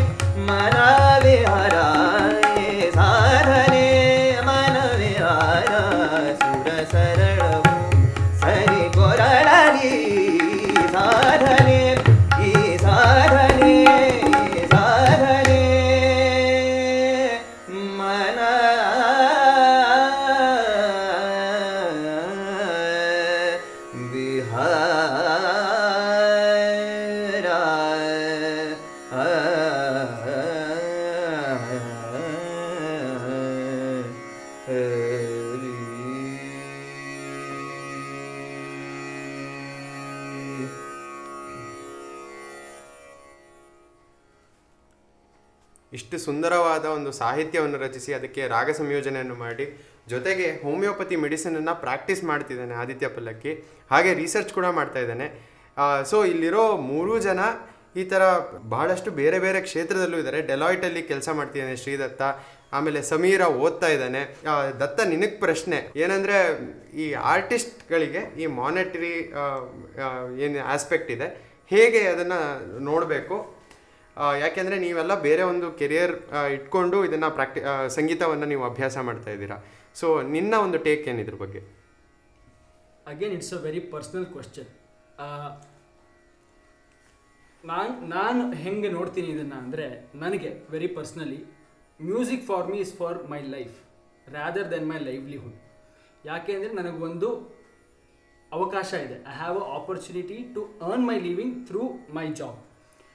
ಬಟ್ ಮ್ಯೂಸಿಕ್ ನನಗೆ it is my passion, it is what gives life to my life. That is what is happening here. So ಹೆಂಗಾಗಿದೆ ಅಂದರೆ ದ ಪ್ರೆಸೆಂಟ್ ಸಿನಾರಿಯೋ, ಮುಂಚೆ ಎಲ್ಲ ನಾವು ನೋಡ್ಬೋದು ಬೈಠಕ್ಸ್ ಆಗೋದು, ಇಡೀ ರಾತ್ರಿ ಆಗೋದು, ಇದ್ರ ಬಗ್ಗೆ ನಾವು ಮಾತಾಡಿದ್ವಿ ಮುಂಚೆ. ಬಡತ್ ಅಂತ ಇವ್ನು ಏನು ಹೇಳಿದ್ನೋ, ಹೆಂಗೆ ಹಾರ್ತಿದ್ರು ಅನ್ನೋ ರೀತಿಯಲ್ಲಿ ತೊಗೊಂಡು ಹೋದಾಗ they use to sing for 6 hours 7 hours. ಇವಾಗ ಒಂದು ಕಾನ್ಸರ್ಟ್ ಅಂದರೆ 1.5 ಗಂಟೆ ಆದರೆ ಹೆಚ್ಚು. ಸೊ ಈ ಥರ ಎವಲ್ಯೂಷನ್ ಹಾಕೊಂಡು ಬಂತಿರ್ಬೇಕಾದ್ರೆ how well an artist adapts. ಇವಾಗ ಒಬ್ಬ ಆರ್ಟಿಸ್ಟ್ಗೆ ಮಾನಿಟರಿಲಿ ಹೆಂಗೆ ಇವಾಗ ಫೀಲ್ಡಲ್ಲಿ ಇಳಿಯೋದು ಅಂತ ನಾನು ಹೇಳಿದೆ, ಹೆಣಗಬೇಕು. ಯಾವುದೇ ಫೀಲ್ಡ್ ಆಗಿರ್ಬೋದು, ನನ್ನ ಕೆಲಸ ಆಗಿರಬಹುದು, ಮ್ಯೂಸಿಕ್ ಆಗಿರ್ಬೋದು, music as a performing art ಆಗಿರ್ಬೋದು, ಹೆಣಗಬೇಕು. ಆ್ಯಂಡ್ ಅದಕ್ಕೆ ಏನು ರೆಸ್ಪೆಕ್ಟ್ ಸಿಗಬೇಕು ಒಬ್ಬ ಆರ್ಟಿಸ್ಟ್ಗೆ. He is an artist, beet anyone, he is an artist. ಅದಕ್ಕೆ respect in in in the form of money and the respect that he deserves is a must. ಆದ್ಮೇಲೆ ಮಿಕ್ಕಿದ್ದು ಅದು ಸಮಾಜದ ಕರ್ತವ್ಯ, ಆ ರೆಸ್ಪೆಕ್ಟ್ ಕೊಡೋದು. Yes, as a responsible listener, ಅದು ನಾವಿವಾಗ ವೆಸ್ಟರ್ನ್ ಇಂದ ಎಷ್ಟು ಇನ್ಫ್ಲುಯೆನ್ಸ್ ಆಗ್ಬಿಟ್ಟಿದ್ದೀವಿ ಅಂದರೆ, ಎಲ್ಲ ಆಲ್ಮೋಸ್ಟ್ ಅವ್ರು ಹೇಳಿದ್ರೆ, ನಿಮ್ಮ ಹಳೆ ಪಾಡ್ಕಾಸ್ಟ್ ಅಲ್ಲೂ ಇದ್ರ ಬಗ್ಗೆ ತುಂಬಾ ಡಿಸ್ಕಷನ್ಸ್ ಆಗಿದೆ. ಸೊ ಅವ್ರು ಹೇಳಿದ್ರೆ ಅದೇ ವೇದವಾಕ್ಯ ಅನ್ನೋದು ಆಗೋಗಿದೆ. ಬಟ್ ಅವ್ರು ಇರೋ ಡೆಕೋರಮ್, ಅವರು ಒಂದು ಕಾನ್ಸರ್ಟಲ್ಲಿ ಅಟೆಂಡ್ ಮಾಡೋ ಡೆಕೋರಮ್ ಇರ್ಬೋದು, ಅದನ್ನ ಯಾಕೆ ನಾವು ತಗೋಬಾರ್ದು? ಆರ್ಟಿಸ್ಟಿಗೆ ಕೊಡೋ ರೆಸ್ಪೆಕ್ಟ್. ಎಕ್ಸಾಕ್ಟ್ಲಿ, ಅವರು ಒಂದ್ಸಲಿ ಬಂತು ಅಂದರೆ ಆ ಟೈಮ್ ಒಳಗಿರಬೇಕು. ಆ ಟೈಮಲ್ಲಿ ಇರಲಿಲ್ಲ ಅಂದರೆ ಅವ್ರು they are not allowed inside the hall. ಅದನ್ನು ನಾವೇನಕ್ಕೆ ಫಾಲೋ ಮಾಡಬಾರ್ದು? ನಮ್ಗೆ ಹೆಂಗಿದೆ ಅಂದರೆ, ಇವಾಗ ಒಂದು ಕರ್ನಾಟಕ ಕಾನ್ಸರ್ಟ್ ತೊಗೊಂಡ್ರೆ ತನಿ ಶುರು ಮಾಡಿದ ತಕ್ಷಣ ಎಲ್ಲರೂ ಅರ್ಧಕ್ಕರ್ಧ ಎದ್ದೋಗಿರ್ತಾರೆ. It's a disrespect for the artist whoever is playing. ಯಾಕೆಂದರೆ ನಮಗೆ ಅನಿಸುತ್ತೆ ಸ್ಟೇಜ್ ಮೇಲೆ ಕೂತಾಗ ಯಾರೋ ಒಬ್ಬ ಎದ್ದೋದು, ಏನಪ್ಪ ಅವ್ರಿಗೆ ಇಷ್ಟ ಆಗಲಿಲ್ವ ಅಂತ. ಇಟ್ ಮೈಟ್ ಅಗೇನ್ ನಂಗೆ ಕಾಂಟ್ರಾಡಿಕ್ಟರಿ ಸ್ಟೇಟ್ಮೆಂಟ್ಸ್ ಇರ್ಬೋದು, ಮ್ಯೂಸಿಕ್ ನನಗೆ ಹಾಗೆ ಅಂತಾರೆ ಹೇಳಿದ್ದೀವಿ. But on stage it's a give and take. ಅಲ್ಲಿ ಯಾರೋ ಒಬ್ಬರು ಎತ್ತೋದ್ರು ಅಂದರೆ ಏನೋ ಒಂದು ಅನಿಸುತ್ತೆ, we might feel bad, the artist might feel bad. So it's the responsibility of the listener to pay heed for the artist emotions also. Monetarily ಅಂತ ಬಂದಾಗ, ಆ್ಯಸ್ ಐ ಟೋಲ್ಡ್ ಯು, ಒಬ್ಬ ಆರ್ಟಿಸ್ಟ್ ಒಂದು ಆರ್ಟ್ ಫಾರ್ಮ್ಗೋಸ್ಕರ ಅವನ ಜೀವನವನ್ನು ಎತ್ತಿರ್ತಾನೆ. And he will have his own commitments and sacrifices. Tumba sacrifices ಮಾಡಿರ್ತಾರೆ. Especially classical art form, like we were telling, nothing happens very fast in classical art form. It takes its own time. And ಅದೇ ಹಾಗಂತ ನಾವು ಸುಮ್ಮನೆ ಇರಬೇಕಂದ್ರೆ, ಹಾಂ, ಚಿಂತನೆ ನಡೀತಿರಬೇಕು, ಅದಕ್ಕೆ action ಆಗು convert ಆಗಬೇಕು. Because we will have to survive. ಯಾಕಂದರೆ ಅಷ್ಟು ಕಾಂಪಿಟೇಷನ್ ಇದೆ, because it's very fast moving world ಇವಾಗ. ಸೊ ಅದಕ್ಕೆ ನಾವು ಅಡಾಪ್ಟ್ ಹೆಂಗೆ ಮಾಡ್ತೀವಿ, ಅದಕ್ಕೆ ನಮಗೆ ಎಷ್ಟು ರೆಸ್ಪೆಕ್ಟ್ ಸಿಗ್ತಿದೆ ಆ ಆರ್ಟ್ ಫಾರ್ಮ್ಗೆ, ಆ ಆರ್ಟಿಸ್ಟ್ಗೆ ಮಾನಿಟರಿಲಿ ಆ್ಯಂಡ್ ಸೊಸೈಟಲಿ ಎಷ್ಟು ರೆಸ್ಪೆಕ್ಟ್ ಹೋಗಬೇಕೋ ಅದು ಹೋಗಲೇಬೇಕು. ನೀ ಕ್ವಶನ್ ಕೇಳಿದಾಗ you are referring to us as being professionally inclined and also artistically inclined. ಒಂದು I would like to say, monetary ವಿಷಯ ಅಂತ ತಗೊಂಡಾಗ ಆ್ಯಸ್ ಆ್ಯನ್ ಆರ್ಟಿಸ್ಟ್ ದುಡ್ಡು ಅಥವಾ ರೆಸ್ಪೆಕ್ಟ್ ಬರೋದು it is not for the artist but for the art. But as a worker professional ಲೈಫಲ್ಲಿ your salary is for the worker, it is for the worker does. So ಆ ರೀತಿಲಿ ತಗೊಂಡಾಗ this monetary aspect of art is not a responsibility just by the audience or the listeners or the artist, but the unit as a whole including the government, the society. ಇವಾಗ ಯಾಕೆ ಅಂದರೆ, let me give an example of how this art survived ಇಷ್ಟು ವರ್ಷ. Before classical artist was patronised by the kings ಅಥವಾ ಆ ಏರಿಯಲ್ಲಿ ಯಾರಿದ್ರು, they use to patronise the artists.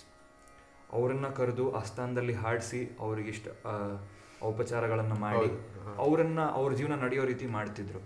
But now that is not there. Government has taken the role of the kingship that existed then, but it has not taken the responsibilities. They have not translated completely, ಇದಂತೂ ನಿಜ. So ಆ ರೀತಿಲಿ ನೋಡ್ಲಿಕ್ಕೆ ಹೋದರೆ it is not a blame on the government per se, but it is a reflection of its history and today's ongoings. So ಆ ರೀತಿ ನೋಡ್ಲಿಕ್ಕೆ ಹೋದಾಗ it is not support for the artists. ಯಾಕೆಂದರೆ ನೀವು ಹೇಳಿದಾಗ ಇವತ್ತಿನ most of the performers there Vijay Koparkar ಅಂತ, ಪಂಡಿತ್ ವಿಜಯ್ ಕೋಪರ್ಕರ್ ಅಂತ, there is a Hindustani artist, he is a performing legendary artist today. ಅವರ ಹೇಳ್ಕೊಡೋ ಪದ್ಧತಿಲಿ he does not teach unless the student has a bachelor's degree in something else. So ಆ ರೀತಿಲಿ artist themselves are supporting in order to survive in life, but to survive in the art is an entirely different thing. ಇನ್ನೊಂದು ಏನು add ಮಾಡೋಕ್ಕೆ ಇಷ್ಟಪಡ್ತೀನಿ ಅಂದರೆ, it's also a question of longevity, not just in classical music, even in other forms of music. ಇವಾಗ ನಾನಿದ್ದೀನಿ, ನಾನು ಹಾಡ್ತಿದ್ದೀನಿ, ನಾಳೆ ನನಗಿನ್ನ ಇನ್ನೊಬ್ಬ ಚೆನ್ನಾಗಿರೋನು ಬರ್ತಾನೆ, ಅವಾಗ ಜನ ನನ್ನನ್ನು ಮರಿಬೋದು. So this is one thing that we always relevance ಅನ್ನೋದು it's a very important thing. So ಅದನ್ನು ಒಂದು ಪ್ರಶ್ನೆ ಅಂತ. ಆ ಸಮಯದಲ್ಲಿ ಏನಾಗುತ್ತೆ, ಮಾನಿಟರಿ ಹೆಂಗೆ ಸಪೋರ್ಟ್ ಮಾಡಬಹುದು, ಅದಕ್ಕೆ ಒಂದು ಯೋಜನೆಗಳು ಬೇಕು, ಯೋಜನೆಗಳು ಬರಬೇಕು ಅಂತ ಹೇಳಿದ. ಯೋಜನೆಗಳು ಇದೆ and they should see through that the ಯೋಜನೆ gets properly implemented. Very true.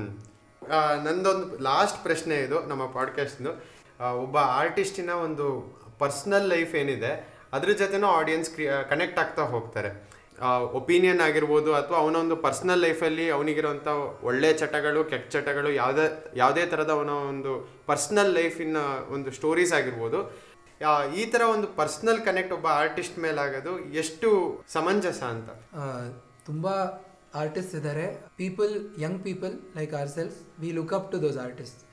So I agree that ಪ್ರತಿಯೊಬ್ಬ ಆರ್ಟಿಸ್ಟ್ಗೂ ಒಂದು ಕಲ್ಚರಲ್, ಸೋಷಿಯಲ್ ರೆಸ್ಪಾನ್ಸಿಬಿಲಿಟಿ ಇರುತ್ತೆ, ಇಲ್ಲ ಅಂತ ಹೇಳೋದಿಲ್ಲ. ಆದರೆ ಆ್ಯಸ್ ಫಾಲೋವರ್ಸ್ ಆಫ್ ಆರ್ಟ್ ಅಥವಾ patrons of art, stick to the art of the artist. So ಏನಾಗುತ್ತೆ, ಇದು ತುಂಬ ಎಲ್ಲ ಕಡೆಯಿಂದ ಕೇಳಿರ್ತೀವಿ, ನೋಬಡಿ ಈಸ್ ಪರ್ಫೆಕ್ಟ್ ಅಂತ. ಆದ್ದರಿಂದ ಕೆಲವರು ತುಂಬ ಒಂದು ಯಾವುದೋ ಫೀಲ್ಡ್ನಲ್ಲಿ ತುಂಬ ಸಾಧನೆ ಮಾಡಿರ್ತಾರೆ. ಇದು ಮ್ಯೂಸಿಕ್ಕೇ ಆಗಬೇಕು ಅಂತಲ್ಲ, they are many role models. So ಆ ರೋಲ್ ಮಾಡೆಲ್ ಅಂದಾಗ ನಾವು ಯಾವುದೋ ಒಂದು ಆಸ್ಪೆಕ್ಟಿಂದ ಅವ್ರನ್ನ ರೋಲ್ ಮಾಡೆಲ್ ಅಂತೀವಿ. ನಾವೊಬ್ಬನ ರೋಲ್ ಮಾಡೆಲ್ ಅಂತಂದರೆ ಇನ್ನೊಬ್ಬರು ಅದೇ ವ್ಯಕ್ತಿನ ಇಲ್ಲ ಅವ್ರು ಹಂಗೂ ಮಾಡಿದ್ದಾರೆ ಅಂತ ಹೇಳ್ಬೋದು. ಅದರಿಂದ ಅವರು ಯಾವುದಕ್ಕೆ ಪ್ರಸಿದ್ಧ ಆಗಿದ್ದಾರೆ, ಪ್ರಸಿದ್ಧ ಮಾಡೋದು ಪೇಟ್ರನ್ಸೇನೆ. ಆದ್ದರಿಂದ ಒಬ್ಬ ಆರ್ಟಿಸ್ಟ್ನ ಅವರ ಆರ್ಟ್ಗೋಸ್ಕರ ಆ್ಯಂಡ್ ಅವರ ಆ ಆರ್ಟ್ನಲ್ಲಿ ಎಷ್ಟು ಸಾಧನೆ ಮಾಡಿದ್ದಾರೆ, based on only that artist should be recognized and followed and respected accordingly ಅಂತ I feel. ಈ ವಿಷಯದಲ್ಲಿ ಹೇಳೋದಾದರೆ ನನಗೊಂದು ಪ್ರಶ್ನೆ ಇದೆ. ಈಗಿನ ಟ್ರೆಂಡ್ ನೋಡ್ಲಿಕ್ಕೆ ಹೋದರೆ, western trend and the Indian trends, artists are also social influencers, Sameer ಹೇಳಿದ ಹಾಗೆ. ಸೊ ನನ್ನ ಪ್ರಶ್ನೆ ಇರೋದೇನು ಅಂದರೆ, what is the degree of responsibility the artist must have towards his performance and towards his influence in the society? ಯಾಕೆ ಅಂದರೆ ನಮ್ಮ ಶಾಸ್ತ್ರೀಯ ಸಂಗೀತದಲ್ಲಿ ಬಹಳಷ್ಟು ಜನ ಪ್ರಸಿದ್ಧವಾಗಿ ಒಂದು ಆ್ಯನೆಕ್ಡೋಟ್ನ ಹೇಳ್ತಾರೆ, ಶಾಸ್ತ್ರೀಯ ಸಂಗೀತ is not just performance, it's a way of life ಅಂತ. ಸೊ ಯಾಕೆಂದರೆ ಈ ಸಂಗೀತ ಕಲಿಯೋದ್ರಿಂದ it is not just concentration, it's a distraction which is much better than concentration.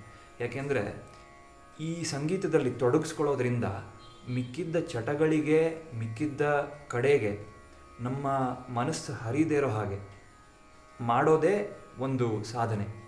Because trying to get into the music that you are trying to perform and trying to understand its intricacies.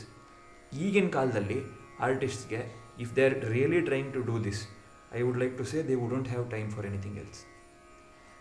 ಈ ಒಂದು ಅಭ್ಯಾಸ ಅಥವಾ ಅವರ extra added activities ಏನೇನಿತ್ತು, what the audience perceives, which is very real according to them. ಆಡಿಯನ್ಸ್ಗೆ ನೀನು ಚೆನ್ನಾಗಿ ಹಾಡ್ತೀಯಪ್ಪ, ಹೌದು, ಆದರೆ ನೀನು ಸಿಗರೇಟು ಸೇರ್ತೀಯಾ? I would rather choose the latter part. ನೀನು ಚೆನ್ನಾಗಿ ಸಿಗರೇಟ್ ಸೇರ್ತಿರೋದ್ರಿಂದನೇ ಚೆನ್ನಾಗಿ ಹಾಡ್ತಿದ್ಯಾ ಅಂತ they might fall into that inference. So ನಾನು ಸಿಗರೇಟ್ ಸೇರ್ತೀನಿ, ನಾನು ಚೆನ್ನಾಗಿ ಹಾಡ್ಬೋದು ಅಂತ. But to counter that inference, the argument here is ಒಬ್ಬ ನಿಜವಾಗ್ಲೂ ಸಂಗೀತ ಸಾಧನೆ ಮಾಡ್ತಿರೋನು ಈಗಿನ ಕಾಲದಲ್ಲಿ he definitely won't have time for everything else. ಇದ್ರೂ ಕೂಡ the aspect which needs to be examined is is social circumstances. Because art is a personal experience. Art is not something socially acquired. This categorization needs to happen. The audience or whoever is the listener needs to compartmentalize between the artist's personal life and his social life. Ha, very well put. Datta, ninna ondu opinion enu? Yakendre naavu nodidivi bahalastu jana ondu social issues ಬಗ್ಗೆ ದನಿಯತ್ತು ತೋರಿದ್ದಾರೆ. And ಅವರನ್ನು ಸಂಗೀತಗಾರರು ಅಂತ ನೋಡೋದಕ್ಕಿಂತ ಜಾಸ್ತಿ ಅವರೊಬ್ಬರನ್ನ activist ಅಂತ ನೋಡ್ತೀವಿ ನಾವು, ಅಥವಾ ಈ ಥರ ನಾವು ಬಹಳಷ್ಟು ಜನ ನೋಡಿದ್ದೀವಿ. ಸೊ ನಿನ್ನ ಒಂದು ಟೇಕ್ ಏನು ಈ ವಿಚಾರ? ಈಗಂತೂ ಈ ನಡುವೆ ರೈಟ್ ಆ್ಯಂಡ್ ಲೆಫ್ಟ್ ನಡೀತಾ ಇದೆ. ಹೌದು ಹೌದು, ಸೆಂಟ್ರಲ್ ನಾವಿದ್ದೀವಿ. ಹೌದು, ಇವಾಗ ಹೆಂಗಾಗಿದೆ ಅಂದರೆ ಆದಿತ್ಯ ತುಂಬ ಚೆನ್ನಾಗಿ ಹೇಳ್ದ, ಆ್ಯಂಡ್ ಆರ್ಟಿಸ್ಟ್ ಪಾಯಿಂಟ್ ಆಫ್ ವ್ಯೂಯಿಂದ ಅವ್ನು ತುಂಬ ಚೆನ್ನಾಗಿ ಹೇಳ್ದ. And suddenly he told what a listener should do. So I would like to elaborate more on that as a listener ನಾವೇನು ಮಾಡಬೇಕು ಅಂತ. ಇವಾಗ ಹೆಂಗಾಗೋಗ್ಬಿಟ್ಟಿದೆ ಅಂದರೆ, ನಾವು ಒಬ್ಬ ಆರ್ಟಿಸ್ಟನ್ನು ತೊಗೊಂಡ್ರೆ, ಬೀಟ್ ಎನ್ ಪರ್ಫಾರ್ಮಿಂಗ್ ಮ್ಯೂಸಿಷಿಯನ್ ಆಗಿರ್ಬೋದು ಇಲ್ಲ ಆ್ಯಕ್ಟರ್ ಆಗಿರ್ಬೋದು, we are more interested in the gossips than what he is performing. ಅವ್ರು ಯಾವುದೋ ಒಂದು ಮೂವಿ ಬಂತು ಅಂದರೆ ಆ ಮೂವಿ ಹಿಂದೆ ಏನು ಗಾಸಿಪ್ ಇದೆ ಅಂತ ನಾವು we are more interested in. So that is a very dangerous tipping point for the art form. ಇವಾಗ ನಾವು ನೋಡ್ಕೊಂಡು ಹೋಯ್ತು ಅಂದರೆ ಹಾಗೆ ನಮಗೆ ಆ ವಿವೇಕ ಬರಬೇಕು ಆ್ಯಸ್ ಎ ಲಿಸ್ನರ್. ನಾನು ಹೋಗ್ತಿರೋದು ಆರ್ಟ್ಗೋಸ್ಕರ. ಅವ್ನು ಡಿಸ್ಟ್ರಾಕ್ಷನ್ಸ್ ಬಗ್ಗೆ ತುಂಬ ಚೆನ್ನಾಗಿ ಹೇಳ್ದ. So these should not be R distractions as a listener. ನಾವು ಹೋಗ್ತಿರೋದೇನಕ್ಕೆ? For the art form, to listen art or to enjoy the art, not the gossips. ಆ ವಿವೇಕ ಲಿಸನರಲ್ಲಿ ಹುಟ್ಕೊಂತು ಅಂದರೆ I think that's the most ideal situation. ಆ ವಿವೇಕ ನಮ್ಮ ಲಿಸನರ್ಸಲ್ಲಿ ಇದ್ದು ಆರ್ಟಿಸ್ಟಲ್ಲಿ ನಾನು ಏನು ಆರ್ಟ್ಗೋಸ್ಕರ ಮಾಡಬೇಕು, and leaving as it old, leaving aside all the distractions, art and art only ಅಂತ ಆದಾಗ every one it's a win win situation for both. Controversy ಇರಲ್ಲ, ಬಟ್ ಪೀಪಲ್ ವಾಂಟ್ ಕಾಂಟ್ರವರ್ಸಿ ಇವಾಗ. That is what is the truth. ಹಂಗಾಗೋಗಿದೆ, which is not right, which is not good. ಅಷ್ಟೇ. ಮೂರು ಜನ ಬಹಳ ಚೆನ್ನಾಗಿ ಎಷ್ಟೊತ್ತು ನಮ್ಮೊಂದಿಗೆ ಹರಟೆ ಹೊಡೆದಿದ್ದೀರಾ. ಹಾಗೆ ಹರಟೆ ಅನ್ನೋದಕ್ಕಿಂತ ಜಾಸ್ತಿ ಭಾಳಷ್ಟು ವಿಚಾರಗಳನ್ನು ಇದರಲ್ಲಿ ತಂದಿದ್ದೀವಿ ನಾವು. ತುಂಬ ಧನ್ಯವಾದಗಳು ಮೂರೂ ಜನ ಇಷ್ಟೊತ್ತು ನಮ್ಮೊಂದಿಗೆ ಈ ಒಂದು ಡಿಸ್ಕಷನಲ್ಲಿ ಭಾಗಿಯಾಗಿದ್ದಕ್ಕೆ, ನಮ್ಮ ಪಾಡ್ಕ್ಯಾಸ್ಟಲ್ಲಿ ನೀವು ಗೆಸ್ಟಾಗಿ ಬಂದಿದ್ದಕ್ಕೆ. ಹೀಗೆ ನಾವು ಬಹಳಷ್ಟು ವಿಚಾರಗಳ ಬಗ್ಗೆ ಮಾತಾಡ್ತಿದ್ದೀವಿ. ನಮ್ಮ ಹಿಂದಿನ ಎಪಿಸೋಡ್ಸು ಕೇಳಿ ನೀವುಗಳು ಕೂಡ, ಹಾಗೆ ನಮ್ಮ ಎಲ್ಲ ಲಿಸ್ನರ್ಸ್ಗೂ ಹೇಳ್ತಾ ಇದ್ದೀನಿ, ದಯವಿಟ್ಟು ಕೇಳಿ.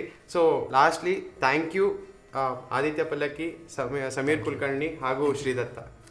ಥ್ಯಾಂಕ್ಸ್ ಟು ಯು ನಮ್ಮ ವ್ಯೂಸ್ನ ಹೇಳಕ್ಕೆ ಒಂದು ಪ್ಲಾಟ್ಫಾರ್ಮ್ ನೀಡಿದ್ದಕ್ಕೆ. ನಿಜವಾಗ್ಲೂ as Aditya told, art should also be discussed and perform. So it was a very good platform to discuss art. ತುಂಬ ನಮ್ಮೆಲ್ಲರ ಪರವಾಗಿ ಹೊಂಗೆ ಮರದ ಅಡಿಯಲ್ಲಿಗೆ ಒಂದು ತುಂಬ ದೊಡ್ಡ ಥ್ಯಾಂಕ್ಸ್. ಇಲ್ಲಿಗೆ ನಮ್ಮ ಹೊಂಗೆ ಮರದಡಿ ಪಾಡ್ಕ್ಯಾಸ್ಟ್ನ ಮುಕ್ತಾಯ ಮಾಡುವಂಥ ಸಮಯ ಬಂದಿದೆ. ನಾವು ಮತ್ತೆ ಇದೇ ಥರ ಇನ್ನೊಂದು ವಿಚಾರದೊಂದಿಗೆ ನಿಮ್ಮ ಮುಂದೆ ಬರ್ತೀವಿ. ನೀವು ನಮ್ಮ ಅನಾಹತ ಆರ್ಕ್ ಚಾನಲನ್ನು ಯೂಟ್ಯೂಬ್ನಲ್ಲಿ ಸಬ್ಸ್ಕ್ರೈಬ್ ಮಾಡಿ, ಹಾಗೂ ನಮ್ಮ ಪಾಡ್ಕ್ಯಾಸ್ಟನ್ನು Spotify, YouTube, Google podcast, iTunes ಹಾಗೂ ಜಿಯೋ ಸಾವನ್ ಹಾಗೆ ಬಹಳಷ್ಟು ಪಾಡ್ಕ್ಯಾಸ್ಟಿಂಗ್ ಪ್ಲ್ಯಾಟ್ಫಾರ್ಮ್ಸಲ್ಲಿ ಲಭ್ಯವಿದೆ. ದಯವಿಟ್ಟು ಕೇಳಿ, ನಮ್ಮ ಎಲ್ಲ ಎಪಿಸೋಡ್ಸನ್ನು ಕೇಳಿ, ಹಾಗೂ ಇವತ್ತಿನ ಎಪಿಸೋಡನ್ನು ನಿಮ್ಮ ಫ್ರೆಂಡ್ಸ್ಗಳ ಜೊತೆ ಶೇರ್ ಮಾಡಿ, ನಿಮ್ಮ ಫ್ಯಾಮಿಲಿ ಜೊತೆ ಇದನ್ನು ಹಂಚ್ಕೊಳ್ಳಿ. ಥ್ಯಾಂಕ್ ಯು, ಧನ್ಯವಾದಗಳು.